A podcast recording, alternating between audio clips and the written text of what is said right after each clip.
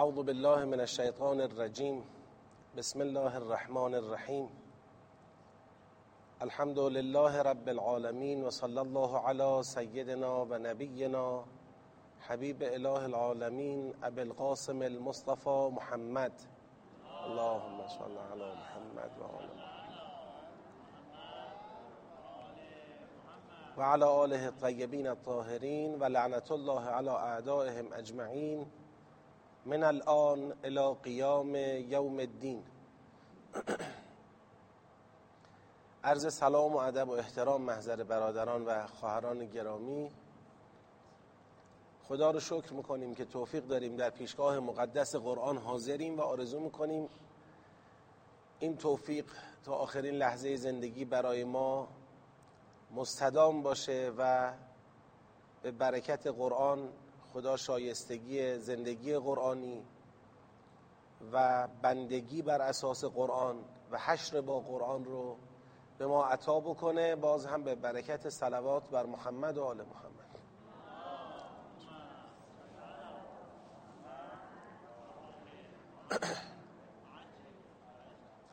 یه سه هفته ای بین برنامه ها فاصله افتاد و به هر حال شاید بعضی از شما بزرگواران توی این سه هفته فرصت نکردید که با سوره مبارکه نحل معنوس باشید.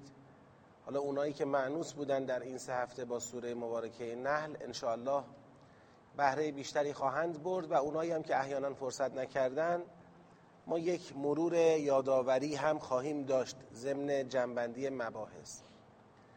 مرحله اول تدبر در سوره نحل انجام شد به لطف الهی. که مفاهیم آیات بود. قشنگ با حوصله با تفصیل بررسی شد مفاهیم آیات. مرحله دوم که سیاق شناسی بود اون هم الحمدلله به خوبی انجام شد. و مرحله سوم که جنبندی سیاق ها بود این هم در برنامه قبلی جلسه قبلی پایان پیدا کرد. تا آخرین سیاق که مجموعاً 21 سیاق داره این سوره مبارکه رفتیم. در این مرحله که مرحله چهارم هست می‌خوایم جنبندی بکنیم سوره مبارکه نحل رو. یعنی مرحله ارتباط یابی بین سیاق هاست تشخیص ارتباط بین سیاق ها جنبندی فصل ها جنبندی کل سوره مبارکه نحله یه چیزی رو به عنوان مقدمه فنی عرض می‌کنم. و بحث رو انشاءالله آغاز می‌کنیم. اون مقدمه اینه که همین که ما یه سوره ای رو بتونیم به نحوی بخوانیم که هیچ جا احساس سردرگمی نکنیم احساس پراکندگی نکنیم احساس عدم انس با سیر سخن نکنیم. یعنی درک کنیم که چرا از این حرف رفت به این حرف چرا از این سخن اومد به این سخن. همین دیگه میشه گفت نصاب جنبندی سوره اینجا حاصله. یعنی اگر شما سوره نحل رو می‌تونی بخونی بگونه که هیچ جا دچار ابهام نمیشی که چرا از این سخن به این سخن منتقل شد در واقع میشه گفت دیگه تدبر حاصله. حالا اینکه یه عنوان جامعی برای کل سوره بدیم بگیم این سوره می‌خواهد این مطلب را بگوید. یک کلمه یه جمله. خلاصه این جزء تدبر جزء ضروری تدبر نیست. حالا ممکنه ما در یک سوره به راحتی به این جنبندی در یک جمله واحد برسیم. در یک جایی ممکنه احتیاج داشته باشه به مطالعه بیشتر. اما تدبر وقتی که شما ارتباط سیاق ها رو درک کردید دیگه حاصله. تدبر یعنی پیگیری سخن. بتونیم برسونیم خودمون رو با متکلم همراه کنیم به پایان سخن خودمون رو برسونیم. حالا با توجه به این مقدمه ما شروع می‌کنیم. هر سیاق رو یادآوری می‌کنیم و کم کم ارتباط سیاق ها البته در مرحله قبلی تقریبا ارتباط سیاق ها گفته شده. در داخل فصل ها یه مروری می‌کنیم به قصد اینکه انشالله دیگه بتونیم نهاییش بکنیم. هر سیاقی رم که می‌خوایم انشالله جنبندی بکنیم می‌خونیم. به خاطر اینکه دیگه این دور پایانیه یک دور هم سوره با تدبر خونده شده باشه الله اعوذ بالله من الشیطان الرجیم. بسم الله الرحمن الرحیم. اتا امر الله فلا تستعجلوه. سبحانه و تعالی عما یشرکون. ينزل الملائكة بالروح من امره على من يشاء من عباده ان انذروا انه لا اله الا انا فاتقون. همونطور که حضور ذهن دارید الله درسته که در این سیاق اتا امر الله فلا تستعجلوه مربوط به قیامته ولی محور اصلی بحث سیاق توحید پرهیز از شرک سبحانه و تعالی عما یشرکون اگر خدا ملائکه ای را فرستاده کسانی را به رسالت و به نبوت مبعوث کرده که چی؟ که انذار بدهند بگن قیامتی در کاره هدف از اون انذار چی باشه؟ انه لا اله الا انا فتقون پس محور اصلی مباحث این سیاق پرهیز دادن از شرک دعوت به توحید اگر هشدار و انذاری هست این هشدار و انذار در راستای دعوت به توحید و پرهیز از شرکه. خب این سیاق رو ما در سلسله سیاقهای فصل اول به منزله تلیعه هم می‌بینیم. یعنی یک شروعی است یک سرآغازی است بر مباحث فصل اول. تلیعه هشدار به مشرکان در راستای پرهیز از شرک و دعوت به توحید. منتها و تقوا. چرا تقوا؟ چون لا اله الا انا فتقون تقوا چیه؟ تقوا ظهور و بروز توحید در عمله. یعنی اگر توحید در عمل در قالب تقوا بروز کرد حقانیتش و اصالتش ثابت میشه. و الا بالاخره یه ادعاییه دیگه. کسی میگه من موحدم اما در عمل بیتقوایی می‌کنه. بیتقوایی حاصل شرکی است در درون انسان.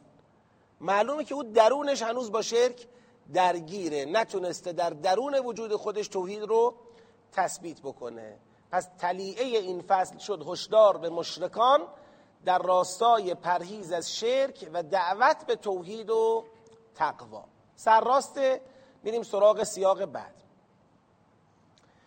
خلق السماوات والارض بالحق. تعالی عما یشرکون. همین خلاصه استدلال دیگه. خلاصه استدلالی که تو این سیاق باش روبرو هستیم همینه. با توجه به اینکه او خلق کرده پس شرک درباره او جا نداره. خالقیت دلیل بر توحیده. به خصوص که خالقیت بالحق هدفمنده. خالقیت هدفمند دلیل بر توحیده. اما یشرکون سبحانه بله تعالی اما یشرکون. خلق الانسان من نطفه فاذا هو خصیم مبین. خلق آسمان ها و زمین خلق انسان. این دوتا سرفصل بحث خالقیت. والانعام خلقها لکم فیها دفع و منافع و منها تأکلون. و لکم فیها جمال حین تریحون و حین تسرحون و تحمل اثقالكم إلى بلد لم تكونوا بالغیه الا بشق الانفس ان ربكم لرؤوف رحیم والخیل والبغال والحمیر لتركبوها وزینة ويخلق ما لا تعلمون وعلى الله قصد السبيل ومنها جائر ولو شاء لهداكم اجمعین خلق آسمان ها و زمین خلق انسان خلق چهار پایان با تمام منافعی که برای شما دارن. از زیباییشون از حمل بارهاتون از حمل خودتون که بر اونها سوار میشید و به مقاصدی که می‌خواهید می‌رسید. اینا همه استدلال بر توحیده. هو الذی حالا از بحث آسمان ها و زمین انسان چهارپایان میاد به مسئله انزال آب و خلاصه رویاندن نباتات. هو الذی انزل من السماء ماء لکم منه شراب و منه شجر. منه شجر فیه تسیمون. حیواناتون رو به چرا می‌برید. ینبت لکم به الزرع و الزیتون و النخیل و الاعناب و من کل الثمرات. ان فی ذلک لآیه لقوم یتفکرون. چشم آیبین خود را باز کنید. در آیات الهی تفکر کنید. و سخر لکم اللیل و النهار و الشمس و القمر و النجوم مسخرات به امره ان فی ذلک لآیات لقوم یعقلون. وقتی تفکر کردید و به نتیجه رسیدید باز هم آیه بینی خود را ادامه بدید و این بار عقل کنید پایبند بشید. و ما ذرع لکم فی الارض مختلفا الوانه ان فی ذلک لآیه لقوم یذکرون بعد از اینکه عقل پیشه کردید به مقام تذکر و خروج از غفلت برسید و هو الذی سخر البحر لتأكلوا منه لحما طریا و تستخرجوا منه حلیه تلبسونها و ترى الفلك مواخر فیه ولتبتغوا من فضله ولعلكم تشكرون والقى في الارض رواسي ان تميد بكم وانهارا وسبلا لعلكم تهتدون وعلامات وبالنجم هم يهتدون پایان استدلال. افمن یخلقو کمن لا یخلق. حالا که این مظاهر خلقت الهی را برای شما شمردیم از شما سوال می‌کنیم آیا اون کس که خلق می‌کند مانند کسی است که خلق نمی کند افلا تذکرون؟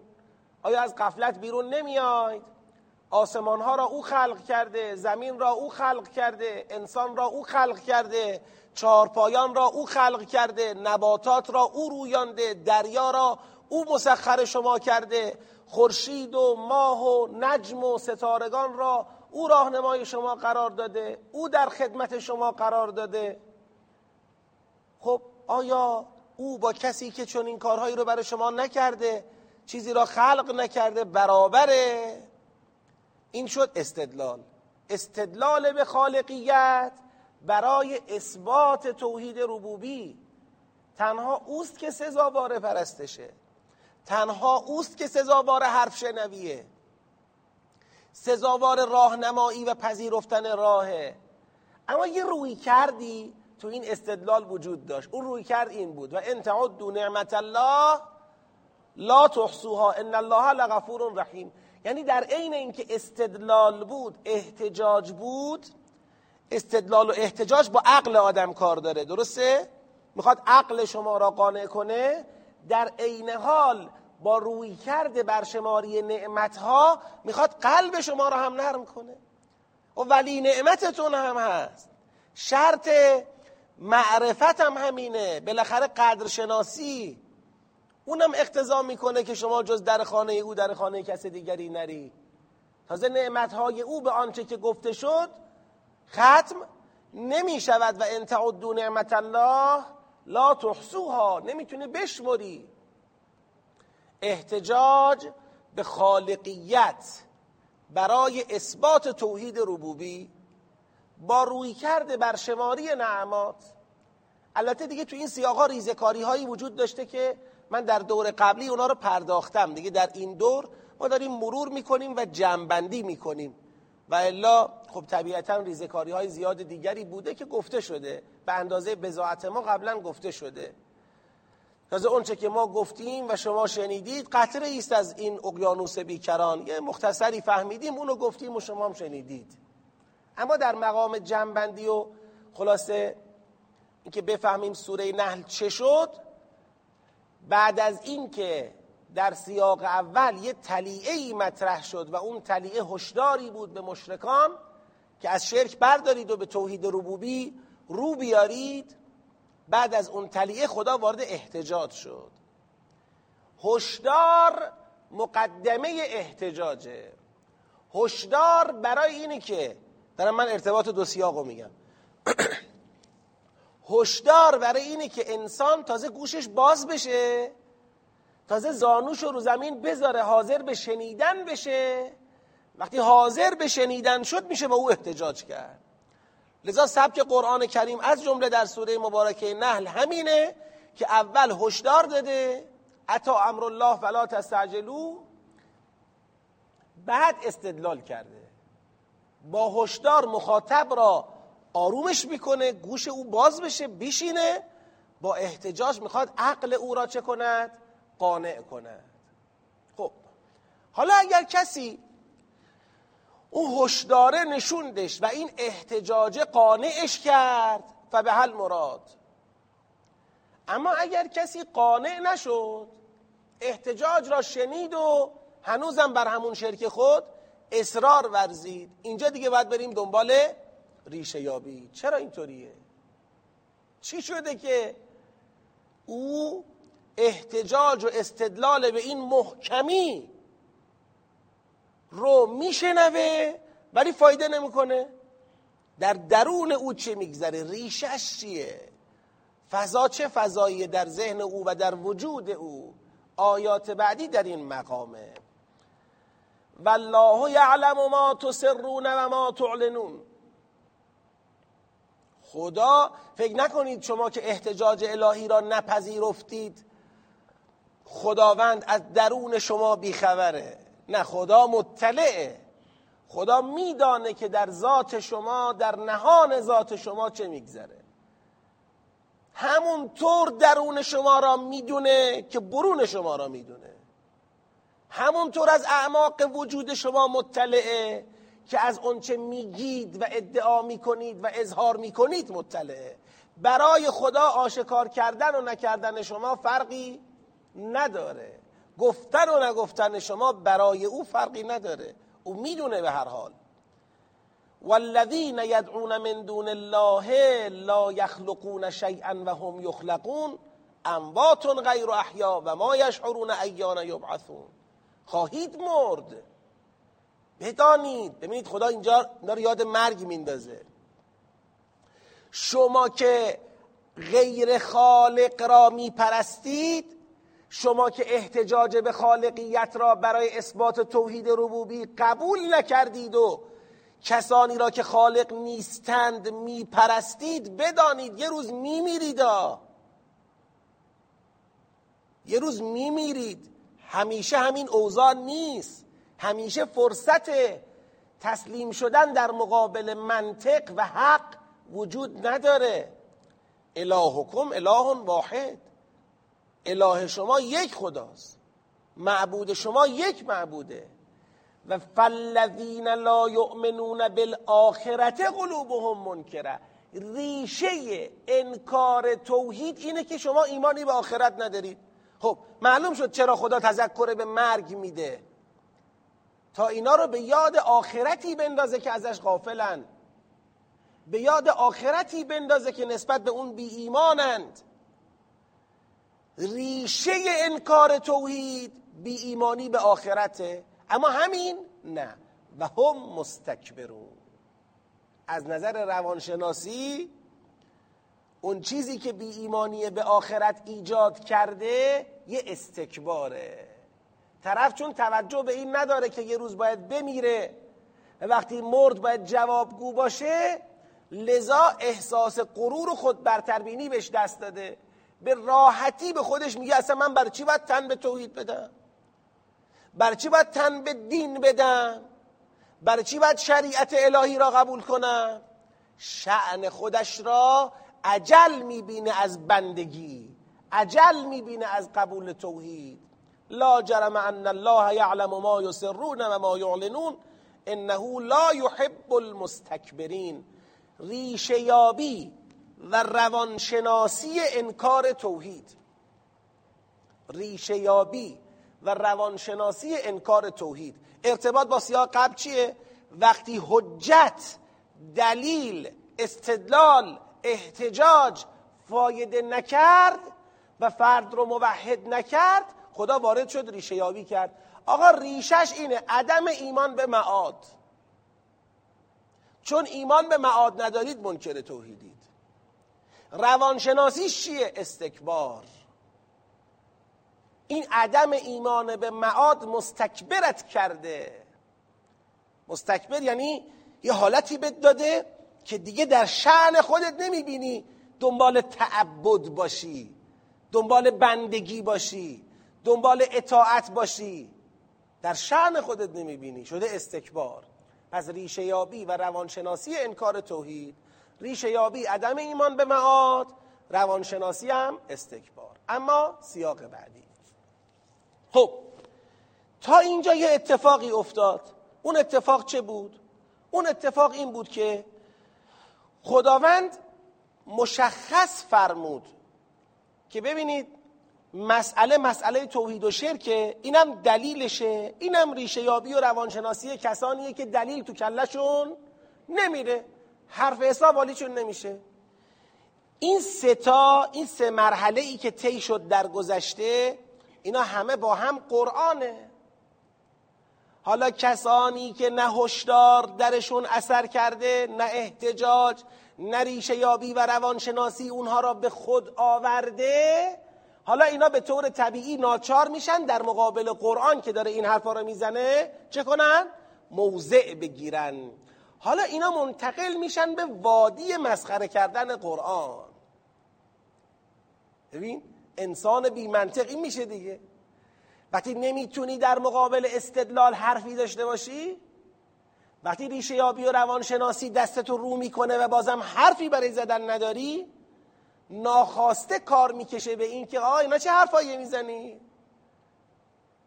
می‌خوان بگن آقا این حرفایی که خداوند به زبان پیغمبرش نازل کرده و او داره مطرح می‌کنه اینا حرفای قلمبه سلمبه بیفایده است.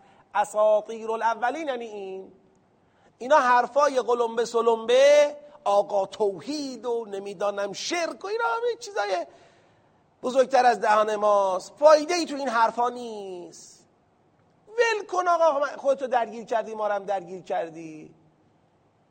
خدا حالا رب یکیه یا یکی نیست. نمی‌دونم دین او را بپذیریم یا نپذیریم. اله یکی هست یا یکی نیست. ایمان به معاد من دارم یا ندارم؟ استکبار تو وجودم هست. ببینید تلاش می‌کنه به یه شکلی این مجموعه سخنان قبلی را که سه تا سیاق بوده تلاش می‌کنه اونها را سخنانی بیفایده جلوه بده. چرا آقا من میگم بیفایده؟ چون در این سیاق اساطیر الاولین در مقابل چیه؟ بگید خیرنه. اساطیر یعنی بالاخره حرفایی که استوره است دیگه. حرفای قلمبه سلمبه حرفای بزرگ. حرفای بزرگ اما بیفایده. چون در مقابل خیره. یعنی بز... حرفای بزرگی که خیری توش نیست. فایده ای توش نیست. وقت مردم رو دارید می‌گیرید با این حرفا. اینطوری. و اذا قیل لهم ماذا انزل ربکم قالوا اساطیر الاولین لیحملوا اوزارهم کاملة یوم القیامه و من اوزار الذین یضلونهم بغیر علم الا ساء ما یزرون. معلومه یه روی کردی هم دارن می‌خوان بقیه هم منحرف کنن. با این اظهار نظر در مقابل قرآن یضلونهم. می‌خوان یک عده دیگری رو هم منحرف کنن. خدا میگه این روی کرد و این موضع موضع جدیدی نیست. قد مکر الذین من قبلهم فأتى الله بنیانهم من القواعد فخر عليهم السقف من فوقهم واتاهم العذاب من حيث لا يشعرون. ثم يوم القيامة يخزيهم ويقول أين شركائي الذين كنتم تشاقون فيهم؟ کشن اون شرکایی که به خاطر اونها مسیرتون رو از حق جدا کردید. کشن اون شرکایی که به خاطر اونها قرآن رو متهم کردید. خط خودتون رو از خط قرآن جدا کردید. قال الذين اوتوا العلم ان الخزي اليوم والسوء على الكافرين. الذين تتوفاهم الملائكة ظالمي انفسهم فالقوا السلم ما كنا نعمل من سوء. موقع مرگش می‌خواد دستش رو بالا ببره بگه من غلطی نکردم. بلا ان الله علیم بما کنتم تعملون. جلوی قاضی و ملق بازی من کاری نکردم من اشتباهی نکردم. فادخلوا ابواب جهنم خالدین فیها فلبئس مثوى المتکبرین. برید تو جهنم ای متکبرها. قبلا هم گفته بود به اینا مستکبر. ای متکبرها ای خودخواه ها ببینید پس موضعشون رو در قبال قرآن. اما همینجا می‌خواد بگه می‌شود به جای این موضع موضعی دیگر گرفت. می شود موضع مناسبی داشت. میشه به جای گارد گرفتن در مقابل هشدار احتجاج و ریشه یابی و روانشناسی میشه به جای گارد گرفتن و اونها را بیفایده جلوه دادن میشه اونها را فایده مند دید. ببینید. و قیل للذین اتقوا ماذا انزل ربکم؟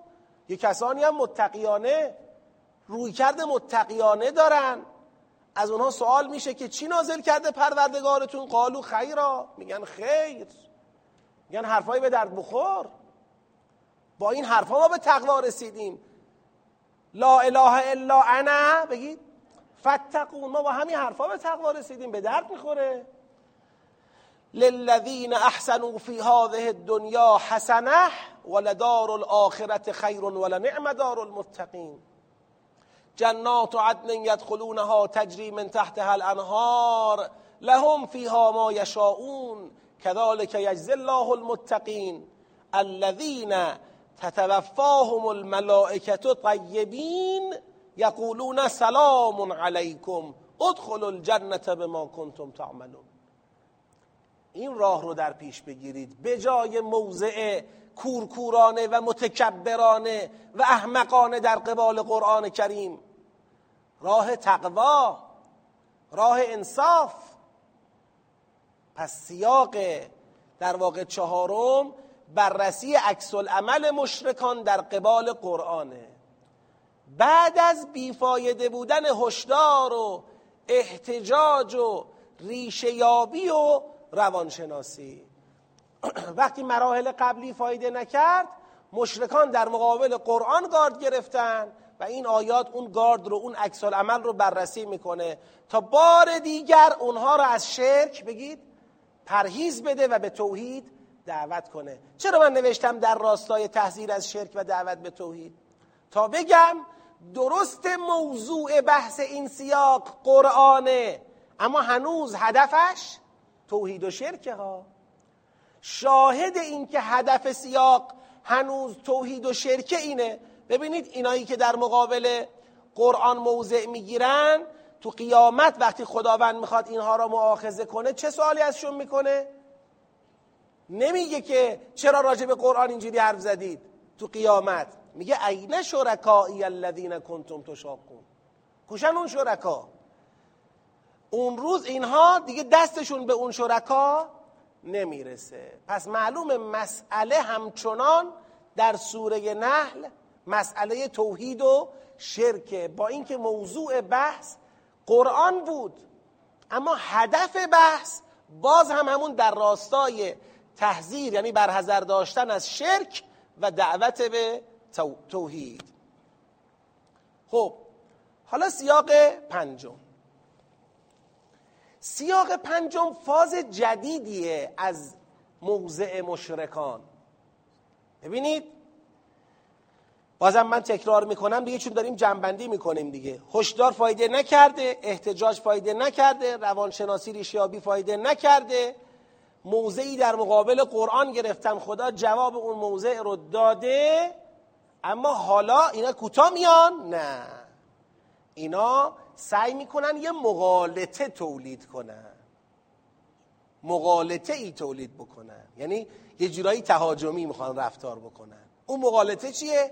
می‌خوان بگن اصلا اگر خدا به شرک ما راضی نبود که ما مشرک نبودیم. همین که ما مشرکیم باباهامون مشرک بودن نسلا در نسل جدا در جد ما مشرک بودیم. خود این یعنی خدا به شرک ما راضیه دیگه. چی داری میگی شما؟ ببینید حالا می‌خواد خودشو در موضع حق به جانب قرار بده. قرآن رو زده به نام اساطیر الاولین. خود را اما می‌خواد حق جلوه بده. با چه منطقی؟ با منطق این که اگر خدا از شرک ما ناراضی بود ما مشرک نبودیم. نه شرک میورزیدیم نه چیزی را به جای خدا تحریم می‌کردیم. ما همون مسیر او را می‌رفتیم. پس معلومه خدا با شرک ما مشکل نداره تو مشکل داری. مشکل توه پای خدا می‌نویسی. خدا الان می‌خواد اینو جواب بده. می‌خواد چی بگه خدا؟ می‌خواد بگه آخه من چجوری باید بفهمونم مشکل دارم با شرک کسی؟ باید پیغمبر بفرستم که در طول تاریخ فرستادم. الانم فرستادم. باید کسانی را که حرف پیغمبر رو گوش نمیدن عذاب کرده باشم که در طول تاریخ عذاب کردم شما هم منتظرش باشید. دیگه من چه کار باید بکنم؟ مثل اینکه شما از من توقع دارید اگر با شرکتون مشکل دارم مجبورتون کنم. نه. قرار بر مجبور کردن نیست. بالاخره تویی که باید انتخاب بکنی. پس بی خود مغالطه نکنید. من با شرکتون مشکل دارم. این مشکل رو هم با ارسال رسول نشون دادم و با عذاب کردن کسانی که حرف رسولان مرا گوش ندادند. حالا اگر شما این پیام بزرگ و مهم را می‌خواید نشنوید دیگه خب خودتون رو به کری زدید دیگه خودتون می‌دونید. ببینید. هل ینظرون الا ان تأتیهم الملائکه او یأتی امر ربک؟ كذلك فعل الذين من قبلهم وما ظلمهم الله ولكن كانوا انفسهم يظلمون فاصابهم سيئات ما عملوا وحاق بهم ما كانوا به یستهزئون. مگه چی می‌گفتن؟ وقال الذين اشركوا لو شاء الله ما عبدنا من دونه من شيء نحن ولا آباؤنا. ما باباهامون اگه خدا خواسته بود که شرک نورزیده بودیم. ولا حرمنا من دونه من شیء چیزی رو حرام نکرده بودیم به جای خدا. خدا میفرماید کذالک فعل الذین من قبلهم. قبلا هم بعضی همین رفتار رو در پیش گرفتن. فهل علی الرسل الا البلاغ المبین آیا رسولان من جز آشکارا رسوندن پیام من تکلیف دیگری داشتند؟ باید شماها را مجبورتون می‌کردند؟ ولقد بعثنا فی کل امت رسولا ان اعبدوا الله. ما همیشه گفتیم خدا را بپرستید. در هر امتی پیغمبر فرستادیم. وجتنب الطاغوت. ولی فمنهم من هد الله یه عده خدا هدایتشون کرد حرف خدا را قبول کردن هدایت شدن. و منهم من حقت علیه الضلاله. و یک عده زلالت برشون تثبیت شد. باور ندارید؟ فسیرو فی الارض فانظروا کیف کان عاقبت المکذبین. برید ببینید مکذبان تاریخ کجان؟ چه شدند؟ قوم عاد کجاست؟ قوم سمود کجاست؟ قوم نوح کجاست؟ قوم لوط کجاست؟ قوم شعیب کجاست؟ اصحاب ایکه کجاند کسانی که وجودشون در تاریخ ثابت شده است ولی امروز اثری ازشون نیست. چه شدن؟ نابود شدند. پیغمبر نه اینا مثل این که نمی‌خوان حق را بپذیرن. ان تحرس علی هداهم. فان الله لا یهدی من یضل و ما لهم من ناصرین پیغمبر اگر اصرار داری اینا هدایت بشن نه. اینا گویا مشمول ازلال الهی اند و هدایت درباره چنین کسانی محقق نمیشه و یاوری برای اونها نیست. پاسخ به مغالطه مشرکان برای اثبات شرک و شریعت مشرکانه خود. خب ارتباط با سیاق قبلی کاملا واضحه ها. یعنی در سیاق قبلی قرآن را متهم می کردند قرآنی را که هشدار داده بود قرآنی را که احتجاج کرده بود قرآنی را که ریشه یابی و روانشناسی کرده بود اون رو انکار می‌کردند اون رو بیفایده جلوه می‌دادند. توی این سیاق موضعشون چی شد؟ خود را می‌خواستن اثبات کنن با مقالطه. که خدا جواب این مقالطه را داد. اما مقالطه مشرکان یه تکه تکمیلی هم داره که اگر اون تکه تکمیلی نباشه مقالطه اونها کامل نمیشه. اون تکه تکمیلی چیه؟ ممکنه کسی به مشرکان بخواد اینطوری بگه. بگه که شما که میگی خدا راضی به شرک ماست فقط داری چی رو می‌بینی؟ بگید دنیا را می‌بینی. تو دنیا خودتو آزاد دیدی بر شرک. فکر می‌کنی پس خدا راضی به شرک توست. مثل اینکه اصلا تو حساب و کتابت آخرت را وارد نکردی. پس مقالطه تو غلطه. یعنی زود بشه مچشونو بگیری. اینا هم اینو پیش بینی کردن. و اقسمو بالله جهد ایمانهم لا یبعث الله من یموت. لذا اینا برای اینکه مقالطهشون کامل بشه با تمام تأکید قسم می‌خورن که خبری از حیات پس از مرگ نیست. آقا هرچی همین دنیاست.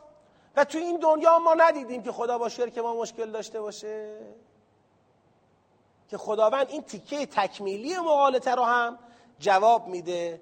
اینا که سوگند یاد می‌کنن که خدا کسی را که میمیرد مبعوث نمی کند بی خود سوگند یاد نکنن. بلا وعدا علیه حقا ولکن اکثر الناس لا یعلمون. قیامت وعده حقیه.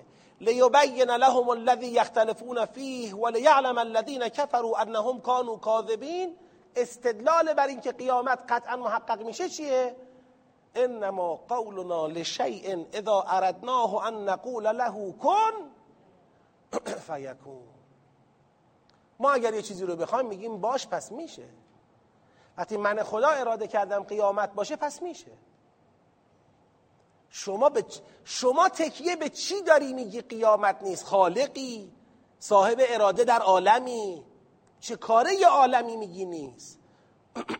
من که خالقم و صاحب اراده در عالم, عالم هستم خدا میفرماید. من میگم قیامت هست. حالا هی بگو نیست. این هم شد سخن پایانی. مقابله با تأکید همه جانبه مشرکان بر نفی قیامت. که مکمل مقالطه قبلی ایشان است. نفی قیامت مکمل مقالطه قبلی مشرکانه. جهت سیاق همین بحث اثبات شرک و شریعت خودشونه که می‌خوان بگن اگه خدا خواسته بود ما مشرک نبودیم. حالا چون که اینا به این راه کشیده شدن که دارن به هر بالاخره شاخه خودشون رو متصل می‌کنن که شرک خودشون رو ثابت بکنند و خودشون رو نگه دارن دیگه خدا به پیغمبرش می‌خواد بگه بیشتر از این منتظر نباش اینا هدایت بشن. یعنی دیگه آدمی که اینطوری داره می‌کنه برای مقابله با حق برای انکار حق هر جور می‌تونه از هر راهی می‌تونه وارد میشه. یعنی تصمیم خودش را بر باطل گرفته. دیگه الان تو بگی نگی بخوای نخوای در اینا اثر نمی‌کنه. خب ببینید الان در این فصل ما تا اینجا توی فصل یک بودیم. تو فصل یک بودیم. تو فصل یک دقیقا کاری که انجام شد چه بود؟ یه بار مرور کنیم خیلی سریع. یه سلوات بفرستید. ببینید سیاق اولش به شرک مربوطه و توحید و تقوا. دعوت به پرهیز از شرک دعوت به توحید و تقواست. این روشن. سیاق دوم باز احتجاج به خالقیت برای اثبات توحید با رویکرد برشماری نعمات. حالا رویکردش بماند اما بحث بحث چیه بازم؟ احتجاج برای توحیده. اینم روشن. سیاق سوم روانشناسی و ریشهیابی انکار توحیده که بازم بحث بحث چیه؟ توحیده و پرهیز از شرک. اینم روشن. سیاق چهارم عکس عمل اونها رو در قبال قرآن مشخص می‌کنه. ولی در راستای چی؟ حضر داشتن از شرک و دعوت به توحید. پس بازم هدف هدف توحیدیه. بس از توحید خارج نشده. اینم روشن. سیاق پنجم می‌خواد مقالطه اونها رو برای اثبات شرکشون جواب بده. تو که داری دست و پا می‌زنی شرکت را ثابت کنی اینم جوابت. شرک قابل دفاع بگید نیست. پس بازم در راستای شرک و توحیده. اینم روشن. سیاق ششم که اینها تلاش می‌کنن بگن قیامت نیست اینم مکمل انکار توحیده. اگر قیامت باشه اینا بخوان تن به قیامت بدن دیگه راحت نمی‌تونن شرک خود را بگید اثبات بکنن. پس اینم باز هدفش در اینجا بازم تکمیل همون مقالطه قبلی نفی قیامت برای اینه که شرک خود را توجیه بکنن. پس بنابراین کلیت این فصل فضای کلی این فصل نفی شرکه. اثبات توحیده از همه راه های منطقی برای نفی شرک و اثبات توحید استفاده کردن و در نهایت اتمام حجت با مشرکانه. یعنی مثل اینکه خدا در یک مقال کاملی خواسته بگه بابا ما هیچ جوره شرک را قبول نداریم همه جوره توحید را قبول داریم. اینم اتمام حجت با شما. فصل اول ما تو این فضاست دعوت مشرکان به توحید ربوبی و اتمام حجت با ایشان در مسئله شرک و توحید. خوب دقت کنید. فصل بعدی همونطور که حضور ذهن دارید تو مباحثش حول و حوش بحث هجرت میچرخه. حالا قبل از اینکه وارد فصل بعدی بشیم یک ذهنیتی پیدا کنیم با توجه به سوره. قبل از اینکه خدا پروژه هجرت را بخواد شروع کنه به گفتگو کلید بزنه راجبش با مشرکان یا با مؤمنان وارد گفتگو بشه قبل از اون خواسته پرونده توحید و شرک را یک دور کامل مرور توحید را تثبیت شرک را نفی حجت را تمام بکنه. اگر ما داریم وارد فاز هجرت میشیم چون دیگه به این نتیجه رسیدیم هیچ جوره شماها با حقیقت توحید کنار بیا نیستید. هشدار بیفایده. استدلال بیفایده. روانشناسی ریشه یابی می‌کنیم بی سمر بدتر میرید در مقابل قرآن موضع می‌گیرید. جوابتون رو میدیم بی سمر مقالطه می‌کنید. برای اثبات مقالطتون قیامت رو محکم انکار می‌کنید. جوابتون میدیم بیفایده. پس دیگه به ما حق باید بدن تاریخ همه باید حق بدن که دیگه الان باید یک فصل جدیدی را برای حیات جامعه توحیدی گشود. دیگه توحید و جامعه توحیدی تو این بستر دگم حق ناپذیر صلب متحجر متعصب دیگه دوام نمیاره. پس ببین اینا همه داره زمینه رو آماده می‌کنه که بگه چرا می‌خوایم بریم تو فاز هجرت؟ چی شده؟ خود خب یا ما با همچه آدمایی طرفیم. هیچ حرفی نرود میگه میخ آهنین در سنگ. فایده نداره دیگه. تا جایی که می‌شده با اینا گفتگو کنیم منطقه رو به اشتراک بگذاریم بگیم آقا مطلب اینه حق اینه باطل اینه این غلطه این درسته این توهمه این خیاله این راسته. همه گفتنی ها گفته شده.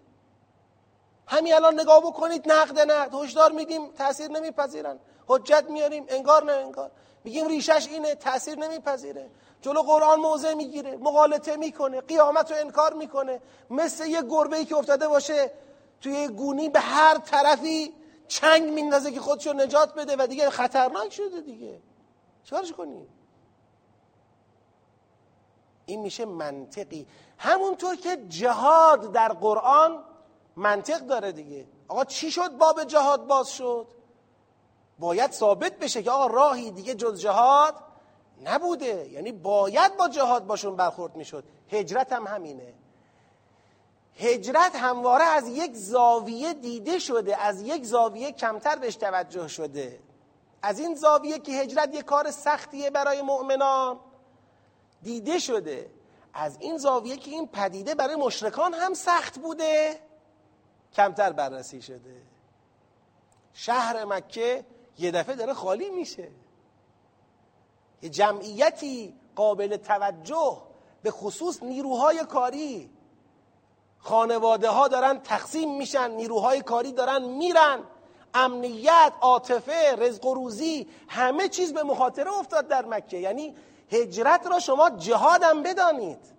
هجرت ضربه بزرگی بود به پیکره شرک و مشرکان. و عملا دیگه مشرکان رو در انفعال قرار داد. یعنی مشرکانی که خیالشون دلشون خوش بود که جبهه توحید را منفعل کردن تا قبل از مسئله هجرت. و دیگه توحید داره نفسهای آخرش رو می‌زنه. و می‌دیدن که خب اینا که نمی‌تونن با ما بجنگن. ما هم که داریم چراغ توحید رو چه می‌کنیم؟ خاموش می‌کنیم. یه دفعه دیدن ورق برگشت. جریان هجرت کلید خورد. حالا اونی که داره لطمه می‌خوره اینا هستن. حالا اونی که داره منزوی میشه اینا هستن. این مسئله مهمیه. یعنی هجرت یک جنبه جهاد با مشرکان هم درش وجود داره که باید بهش توجه بشه. خلاصه اینا که گفتم به فصل یک مربوط نبود. خواستم بگم فصل یک چرا می‌شود فصل یک را مقدمه ای برای ورود به فصل دو دانست که فصل مربوط به هجرته؟ یک صلوات بفرستید. حالا از اینجا باید فصل دوم سوره است. فصل دوم سوره در فضای هجرت بحث رو آغاز می‌کنه. اول اینو میفرماید. والذین هاجروا فی الله من بعد ما ظلموا لنبوئنهم فی الدنیا حسنة ولأجر الآخرة اکبر لو كانوا یعلمون الذين صبروا وعلى ربهم یتوکلون در این آیه خداوند مهاجران را مدح می‌کنه. مدح مهاجران دعوت به هجرت هم به حساب میاد. وقتی مهاجران را به خاطر هجرت و جهاد و صبرشون مدح می‌کنی این خود به خود دعوت به هجرت هم به حساب میاد. مدح مهاجران و دعوت به هجرت در فضای ظلم مشرکان. من بعد ما ظلمو ظلم مشرکان رو میگه دیگه. در فضای ظلم مشرکان. خروج از اون فضای بسته شرک که مشرکان از همه طرف راه حق پذیری رو درش بستن. هیچ جور حاضر به کنار اومدن با حقیقت توحید نمیشن. ای آفرین به کسانی که خود را از این فضای بسته شرکالود مجبور کننده به شرک چه کرد؟ نجات داد و خارج کرد. مدح مهاجران. سیاق هشتم نشون میده که مشرکان بیکار نمیشینن. برای اینکه هجرت به عنوان راهبردی برای از راهبردهای پیغمبر. هجرت به خوبی اتفاق نیفته یا اصلا اتفاق نیفته می‌خوان اعتماد متابعان پیغمبر را به پیغمبر چه کنن؟ از بین ببرن یا کم کنن؟ آقا دنبال حرف یه آدمی می‌خواید را بیفتید و برید؟ خونه زندگی کار شغل شهر آبا شهر آبا اجدادی فامیل. می‌خوای همه چی رها کنید و برید. معلوم نیست برسید به مقصد نرسید به مقصد. اونجا که رسیدید امنیت داشته باشید نداشته باشید جا داشته باشید نداشته باشید پول شغل. او خودتون رو می‌خواید بدبخت کنید راست راستی. چون ایشون گفته شبهه درباره پیغمبر. که این پیغمبر را یه جوری بزنن لطمه بزنن. خداوند جواب این شبهه رو میده. و ما ارسلنا من قبل که الا رجالا نوحی الیهم فاسالوا اهل الذکر ان کنتم لا تعلمون. بالبینات و الزبر اگر بینات و زبر نمی‌دونید برید از اهل ذکر سوال کنید. تا حالا هر وقت پیغمبری فرستادیم یه مردی بوده. هیچ وقت پیغمبر ملک نبوده. هیچ وقت پیغمبر یک امتی یک موجود ماورایی نبوده. همیشه یه آدم بوده همیشه مرد بوده. تا دوباره فردا بهانه نکنید. حالا چرا مرده؟ بله انسانه و مرد همیشه این بوده. و پیغمبر اینجا تو باید کمک بدی. و انزلنا الیک ذکر لتبین للناس ما نزل الیهم ولعلهم یتفکرون. پیغمبر تو به ذکر تکیه داری. این راهبرد جدید را باید برای مردم چه کنی؟ تبیین کنی.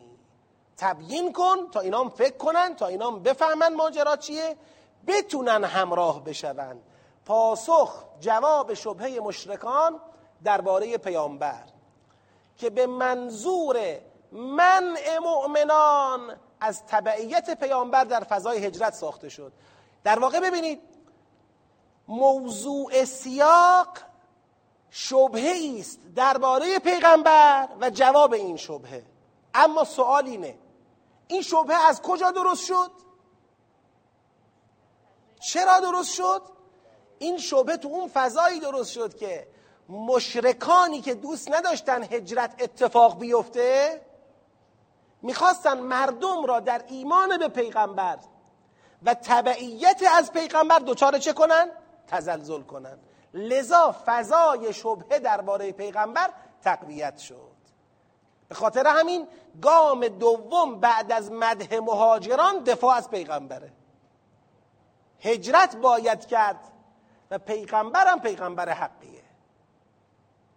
چون هجرت داره به رهبری پیغمبر اتفاق میفته. بس ارتباط دو سیاق معلوم؟ گام سوم.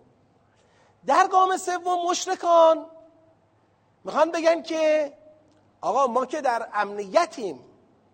شماها که دارید دنبال این پیغمبر بگید.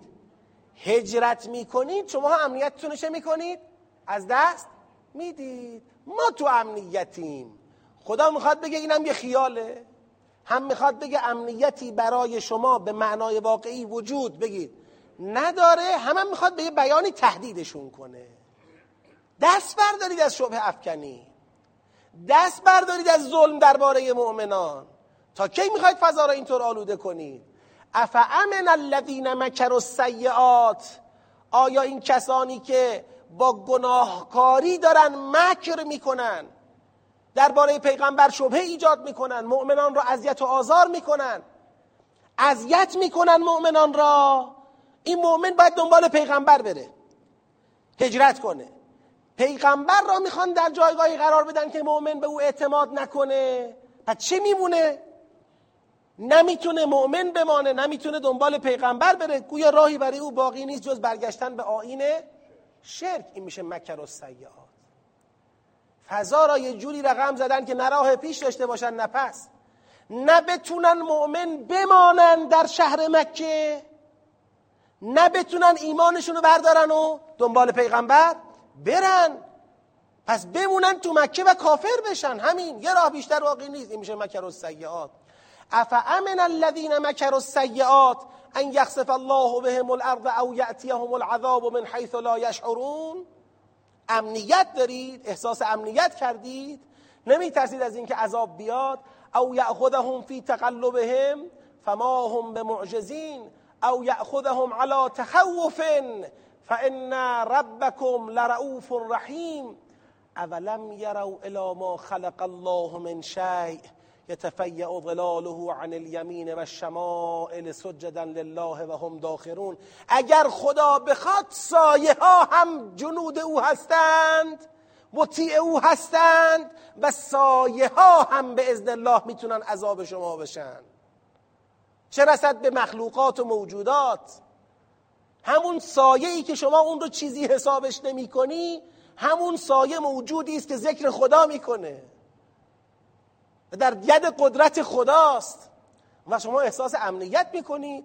و لله یسجد ما فی السماوات و ما فی الارض من دابه والملائکت و هم لا یستکبرون یخافون ربهم من فوقهم و یفعلون ما یؤمرون. کافی خدا دستور بده. و وقت معلوم میشه شما امنیت دارید یا ندارید. نقض توهم مشرکان نسبت به امنیت ادعایی ایشان. مدعی امنیتن خدا میگه توهمه. امنیتی که شما ازش دم می‌زنید و می‌خواید تو دل مؤمنان را خالی کنید این امنیت توهمی بیش نیست در راستای تهدید ایشان. خدا می‌خواد به این بیان اونا را تهدید کنه و ادامه مقابله با شبه افکنی آنان درباره پیامبر در فضای دعوت به هجرت. چرا میگم ادامه مقابله خواستم توجه داشته باشید که این نفی امنیت و تهدید تو همون فضای هجرت ها که اینا دارن یه جورای مؤمنان را از هجرت و از اعتماد به پیغمبر دور می‌کنن. خدا می‌خواد بگه که تو دلتون خالی نشه. نه اینا امنیتی را که میگن دارن نه شما در خطری که اینا میگن خواهید بود. همه چیز دست خداست. اگر خدا اراده کنه همه مخلوقات حتی سایه ها میشن مایه عذاب مشرکان. پس این در همون راستاست همچنان. اما سیاق ده. درسته که خدا دعوت به هجرت کرد اولا. شبهه ای را که درباره پیغمبر ایجاد کرده بودند تا هجرت رقم نخوره جواب داد. ثانیا. مشرکانی را که شبه افکنی می کردند تهدیدشون کرد که امنیتی که میگید خیالیه سالسن اما با همه اینها مفهومش این نیست که هیچ درجه توفیقی برای مشرکان در این مکرشون وجود نداره. بله جواب اونا رو میدیم. باری کلا به مهاجران صد آفرین به پیغمبر. صد لعنت به مشرکان همه درست. این ستا سیاق قبلیه. اینا همه درست. اما دارن یارگیری می‌کنن. اینطور هم نیستش که نتونن یارگیری کنن. لذا مؤمنان در معرض سقوطند تو این فضا. یعنی هجرت یه آزمون بزرگی برای مؤمنانه. آیا در این دوگانه ای که قرار گرفتند یک طرف اعتماد به پیغمبر و قبول هجرت و کندن از خانه و کاشانه و شغل و اموال و فامیل و همه چه. و قبول ناامنی و ابهام در مقصد و ابهام در مسیر و خطرات حمله مشرکان و چه و چه و چه. یک طرف یک فضای سخت و سنگین اینطوری تو ذهنشونه. طرف دیگر هم بالاخره آغوش باز مشرکان به اینکه برگردید به دامن شرک.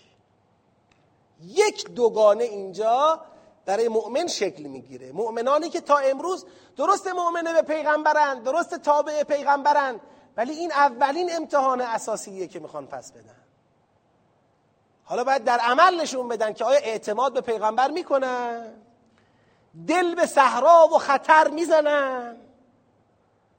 و یا نه میمونن همینجا و دیگه می‌خوان راه شرک را دو مرتبه برای خودشون حل بکنن موندن با مشرکان را برای خود حل بکنن. خدا میفرماید و قال الله لا تتخذوا الهین اثنین. دو خدا نگیرید. حالا می‌دونید چرا؟ چون ممکنه این طرف با خودش بگه حالا ما هجرت نمی کنیم اما به دین خودمون همینجا میمونیم دیگه. میگه این دو خداییه. وقتی خدا میگه هجرت هجرت کردی؟ کردی. هجرت نکردی دیگه موندی با یه خدای دیگری. تبعیض در خدایی و الوهیت که نمیشه قائل شد. ولا. لا تتخذوا الهین اثنین انما هو اله واحد. آخه بابا پس اینا می‌زنن ما را. فایای فرحمون. فقط از من بترسید. اینجا داری شما امتحان توحید رو پس میدی. فایای فرحمون. و لهو ما فی السماوات والارض و له الدین واسبا. بابا چطور همه آنچه در آسمان ها و زمین است مال اوست؟ همه دین هم مال اوست. نمیشه تبعیض قائل شد. نمیشه نؤمن به بعض و نکفر رو به بعض شد. نمیشه در مسئله هجرت تابع نشد تو چیزای دیگه تابع شد. اینطوری نیست.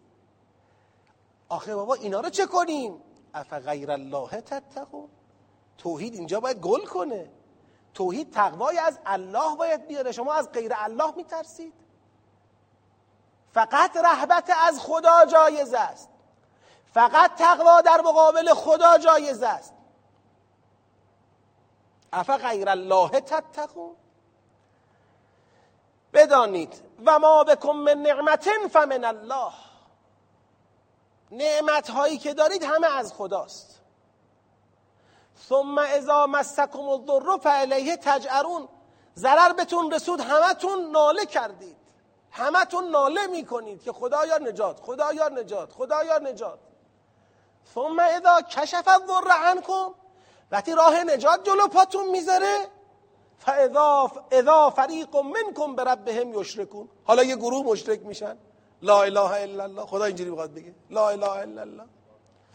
نعمت ها که از ماست. مشکل به وجود آمد. دست به دعا شدید در مقابل ما.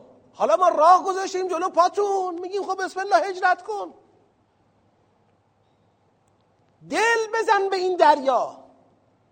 برو تو این خطر. نترس. تکه کن به خدا. اعتماد کن به خدا. حالا می‌خوای مشرک بشی.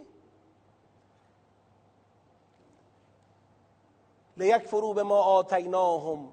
اگر چنینه فتمتعو فسوف تعلمون. ممانعت از غلطیدن تابعان پیامبر به وادی شرک.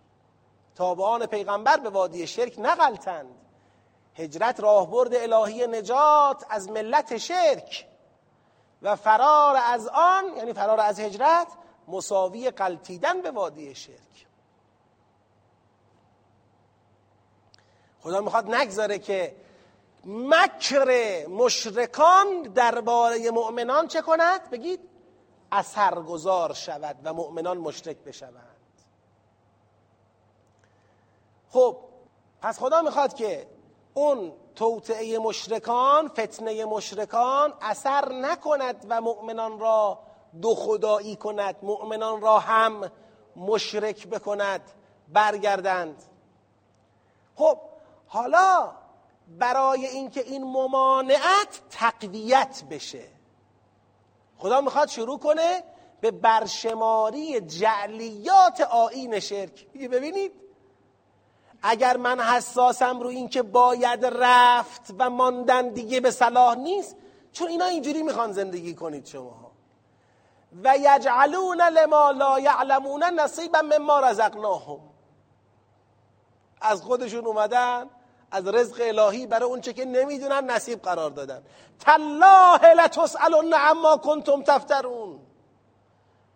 به خدا حق افترا ندارید. سوال خواهید شد که آقا چرا افترا به خدا زدید؟ شما می‌خواید این قانون رو قبول کنید؟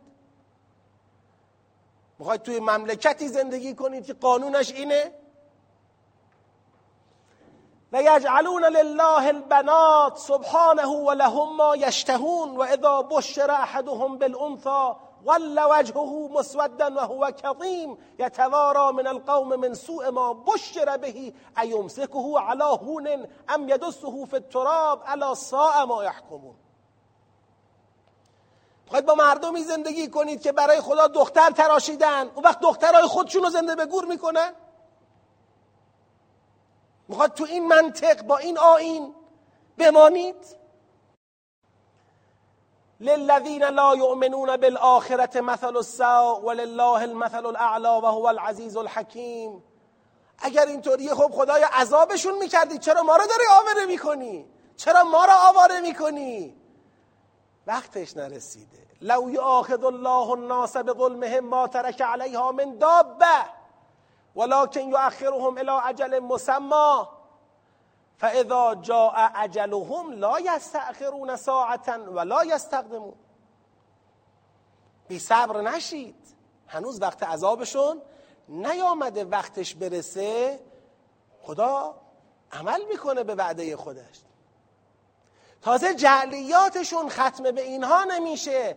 و یجعلون به طور کلی اینطورین و یجعلون لله ما یکرهون و تصف السنتهم الكذب ان لهم الحسنا لا جرم ان لهم النار و انهم مفرطون. تالله لقد ارسلنا الى امم من قبلك فزين لهم الشيطان اعمالهم فهو وليهم اليوم ولهم عذاب علیم و ما انزلنا عليك الكتاب الا لتبين لهم الذي اختلفوا فيه هدى. و هدن و رحمتا لقوم یؤمنون. پیغمبر به تو گفتیم که تبیین کنی یادتون هست؟ انزلنا الیک از تو تبین گفتیم که تبیین کنی دیگه. گفتی گفتنی ها رو گفتی دیگه. برشماری جعلیات آین مشرکانه برای نشان دادن ابتزال شرکی که مؤمنان در معرض آن هستند. ببینید ما تو هر سیاقی که وارد میشیم دو تا کار داریم می‌کنیم. یه کار مهم داریم موضوع سیاق میگیم چیه؟ یه کار مهم داریم هدف سیاق میگیم چیه؟ موضوع سیاق برشماری جلیات آین مشرکانه است. اما چرا این برشماری انجام میشه تو این فضا؟ تو فضاییه که توطعه مشرکان رقم خورده تا مؤمنان بقلتند به بادی شرک. خدا می‌خواد بگه اینن اینا اینن. این ملت این آین این دولت این کشور اینه ها می‌خوای بمونی همینجا؟ پس این هدفه. یه موضوع یه هدف. موضوع رو درست از خود آیات داریم می‌گیریم.